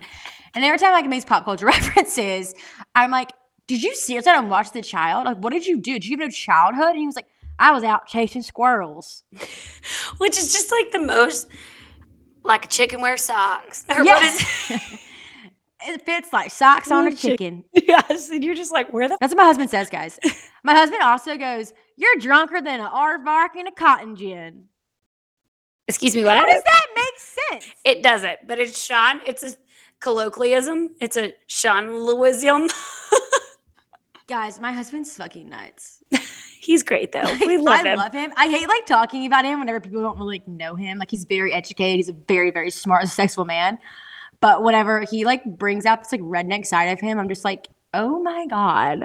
but it's says that? But Steven too. He's super successful, very, very smart in his Yes. own like nature of things, but he says things and I'm like, What?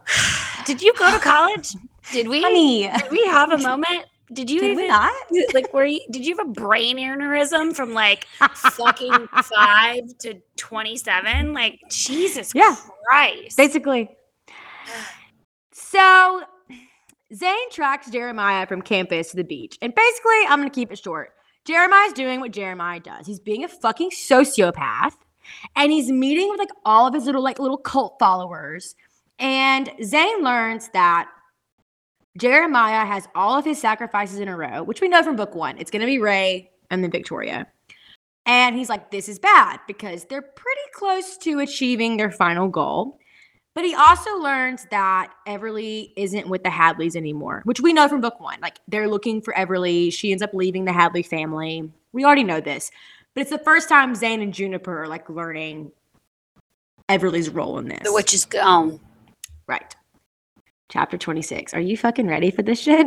I'm born ready. It's the it's the scene. Hallie has a lot to ex- to share here. I Go ahead, do Hallie. Share with the with class. this. So back at the house, Juniper knows now that Jeremiah is the one. He like fills her all in. He fills her in and everything. But this is the first time Juniper knows that Jeremiah was the actual one to kill her brother. And she just like goes on this like rampage of like how she like can't wait to kill him and like in graphic detail of what she's gonna do to him. And all this talk of murder just has Zane feeling some type of way. There's a snake in my boot. Like literally. Um he I don't even have notes right now. I just have excerpts from the book. So Go ahead. here we go. I don't even know how to like summarize this. Um, so he's like, I like it when you get all murderous. But she like finally starts to play back with him here. And this scene is like it reminded me of like Harley Quinn and the Joker. Like yes. they're now both on like the same level of being like these murdering psychopaths I love this. but so I much. loved it. And I was like, it was the first time like Juniper actually was like confident enough to like show this side of her and like fucking own it. And she's like just as fucking murderous as Zane, like hands down. She is like, oh, it'll be more than a murder. And then she like walks over and now she's just like toying with him. It's literally Harley Quinn the Joker. And she's like, it'll be a massacre. It'll be a work of fucking bloody art. I'm gonna kill him. And Zane is like, yeah, yeah, tell me more, little wolf. Tell me everything. So she does. She goes into detail, but it's like, this is like their foreplay, okay? Like, she's like, I'll use that knife he's so proud of to carve his intestines out. Zane's like eagerly licking his mouth, like his lips. Like, he's fucking like horny With his dogging it. fucking forked tongue. Right. Double piercings.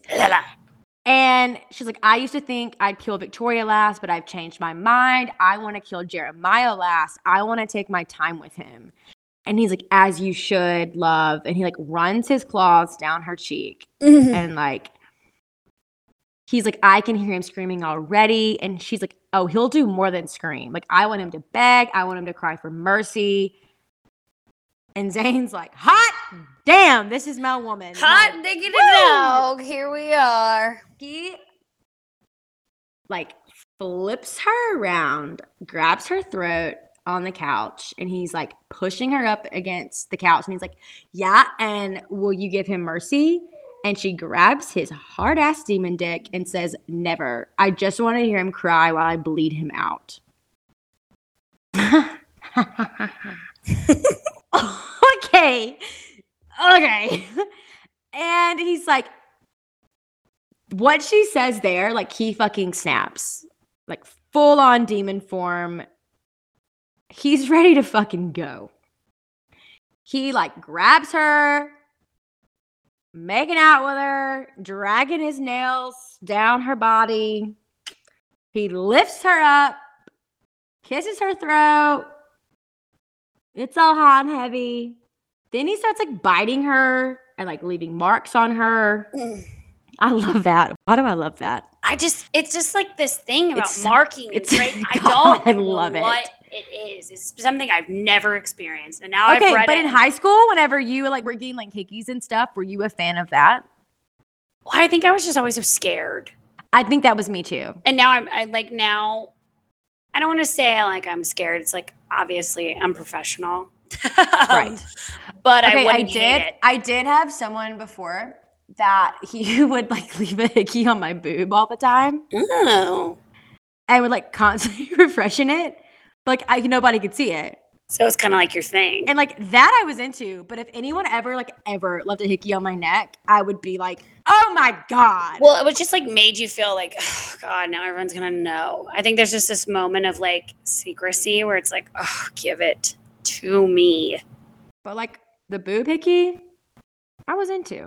I'm not gonna lie, when we've read about when like and later in the book when he like bites her between the thighs, I like wouldn't hate that mark. I would not hate it at all. I would not hate the mark between my legs. Anything. At this point, Zane could put a hickey in my forehead and I would be like, yeah, what's up? hey guys. Hello, Oh, oh this? Oh, Don't worry. me and my third eye. Don't worry about me. Call me Cyclops. Hello. So he's doing all this and he ends up like slamming her head into the wall. And she goes, Which I thought was pretty funny. I was like, Jesus Christ. No, I loved it. I fucking loved it. And he's like, "Oh, my little wolf wants it rough." And or then he like slams her, and he's like, "She's like rougher than that." Ha! Juniper's done. Like she's throwing all of her freaky flags up. She's owning who she is. She's ready to fucking go. And he's like, "Say that again. Tell me what you want." And she says, "Fuck me up. Just fucking wreck me." Please wreck me. Like, please. So what does he do? He starts throwing her around like a little rag doll. Like at one point, he like yeets her ass across the living room. But then like Speed Demon rushes over to like catch her before she hits anything. And I'm like, maybe not that. Maybe don't like yeet my ass across the room. I don't know if I'm like totally into being thrown across the room, but like maybe like a soft toss.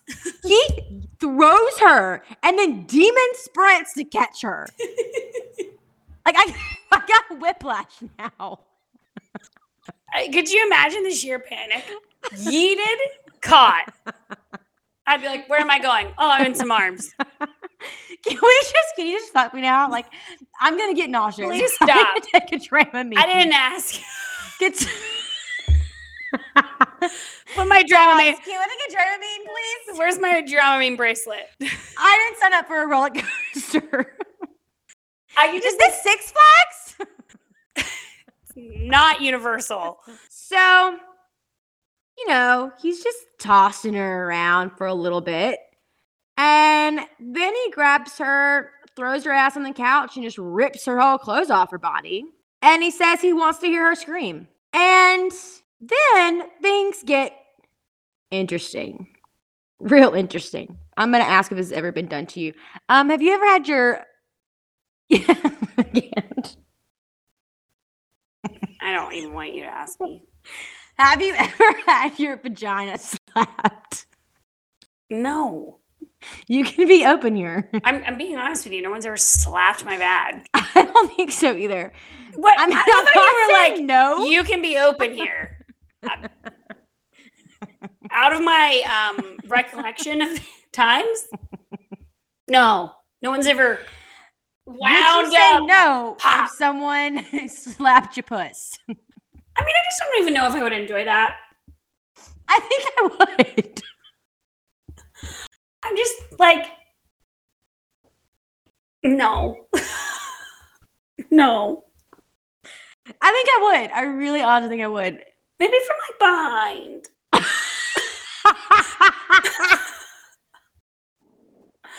like a Ah! like a meant to slap my cheek, but like a, a miss. I mean, he's not like wearing her vagina out, but he's like patting the puss. I'm fine with a pat the puss, but you like you were like, ah, have you ever been s-" like I just imagine me like what? like, no. I think I'd be down for it at least once. At least once. I mean, I can't tell you no, like that I wouldn't enjoy it, but I'm going to tell you that it hasn't happened and Right. I'm not asking Right. anyone to do it. Right. Right. Cool. Okay. you wanted me to have a different response. So that's what this leads to. Yeah, that's where this leads to. And he brings out these like nifty little mind restraints that we saw back with Leon and and Raelynn on on the coffee table. that they burned afterwards they kept it. Family shrine. for sure. Um he's like constricting her body with these like mental binds that he has. And he again calls her a sick little slut, which I'm like, yes. At this yes, point, are. you are. we are. Then he starts to go down on her, and Sanford starts leaving his marks on her thighs, which you said you were a fan of. Please, God. Please, please, Just like I'd be down for that. please. then he's like, "Can you orgasm from pain? And do you want to try?" And she's like, "Hell yeah, That's what I've been asking for. yes!" Do it. He starts smacking her thighs until he starts slapping the puss. Whippity whap, whap, whap. And then he's like, let's see how hard you come with my cock in your ass and your clit getting spanked.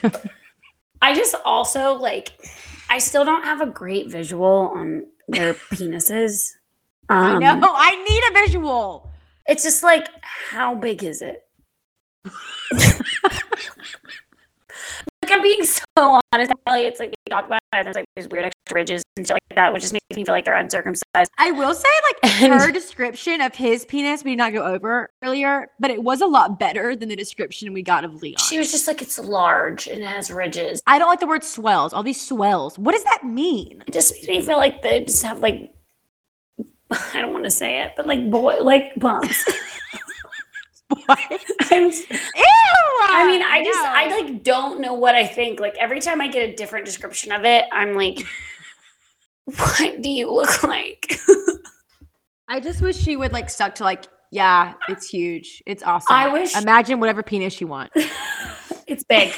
Imagine whatever you like, feel. is this like Ice Planet Barbarians or like, is it just like monster weird star? dildo dick we were talking about? Is it a dragon dick? Thank I don't know. you. I just need to know what's going on. I do know that Zane's dick is cherry red. I don't know how I feel about that. I think about my dog's like hot rocket when he shoots it, you know? Taylor's face. I have no response. That's what she says. Yeah, I guess I just like blur those out of my memory. Why did you do that to me?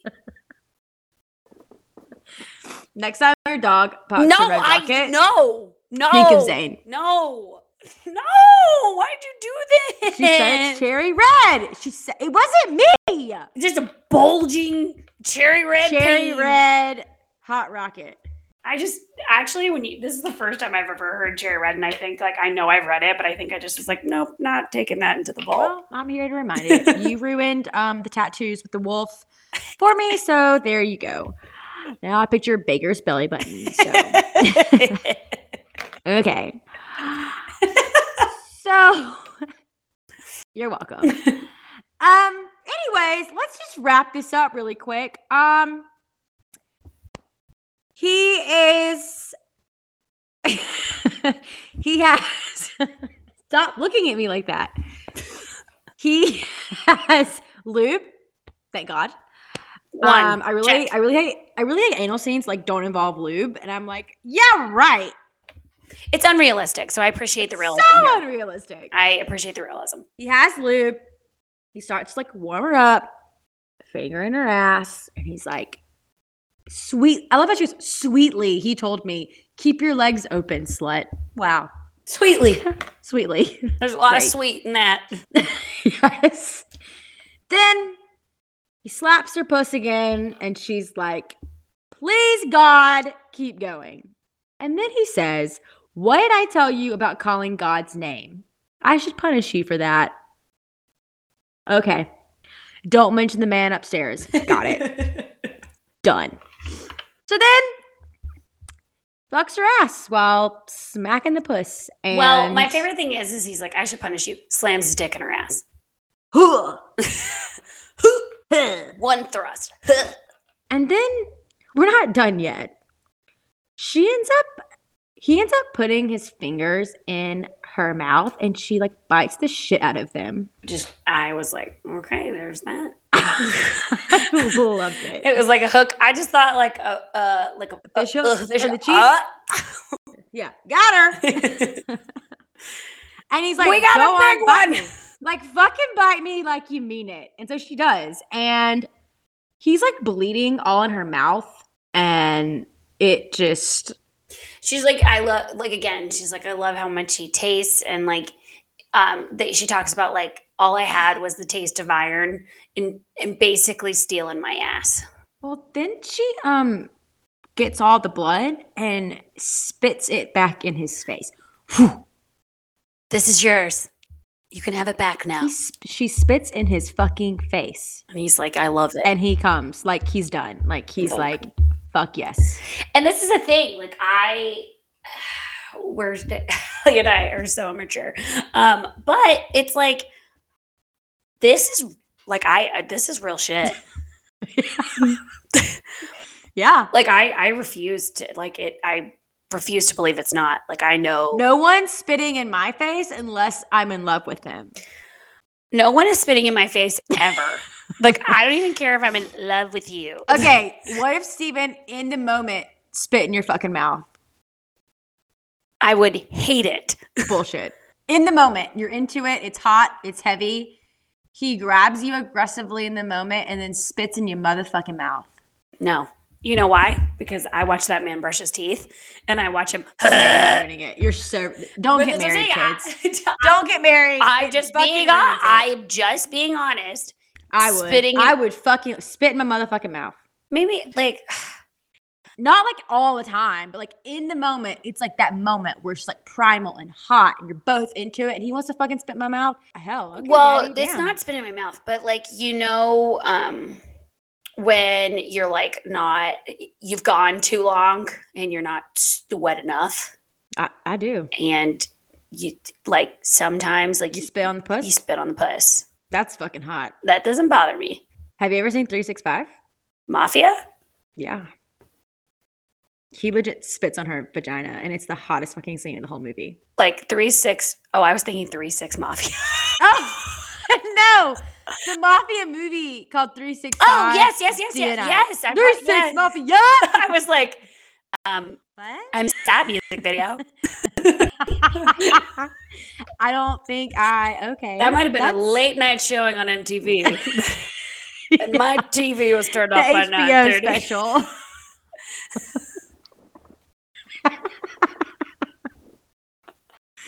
I love having sex, but I'd rather get some head. I literally was like, I literally said 365 Mafia, and you went, yeah. And I was like, Yeah. what? okay. The mafia movie called Three Six yes. That's hot. That's hot. And I think it's- him. I think it's Mm. because it's him, too. He's all the kind Uh, of shit. I don't know. Sean I could spit on my my puss and I'd be happy. Oh, yes. I mean, that happens. So I'm not like mad that. that happens. So the scene the scene ends and he calls her fucking beautiful and she leaves us off with and I actually felt like I was. Dude, if you could have anal and feel hot afterwards, it was a good anal scene. Because there's 0% chance I will. I'm like, am I shitting? Is is that shit on your dick? I, I, would know. I would give like the turnaround, like, is it done? I would I would be like hobbling off the bed to the bathroom, I would need to take a warm bath. get the Epsom salt. My old ass. I'm sleeping in the guest room this evening. I'm getting a donut seat for tomorrow. No. it's just like, I need a diaper. no. Please get me a diaper. Depends. I would be in a constant state of just agony. Just I would be constipated for like a week. I would just look at Steve and Shame. Like I couldn't make eye contact. I'd have to leave. It'd be a long vacation. Don't look at me. I would be Look away. I'd be coming to Nash. coming out of me like lava. Shitting in the street. Shitting in the street. Come on. Come on. Wow, now I'm gonna start quoting bridesmaids. Okay.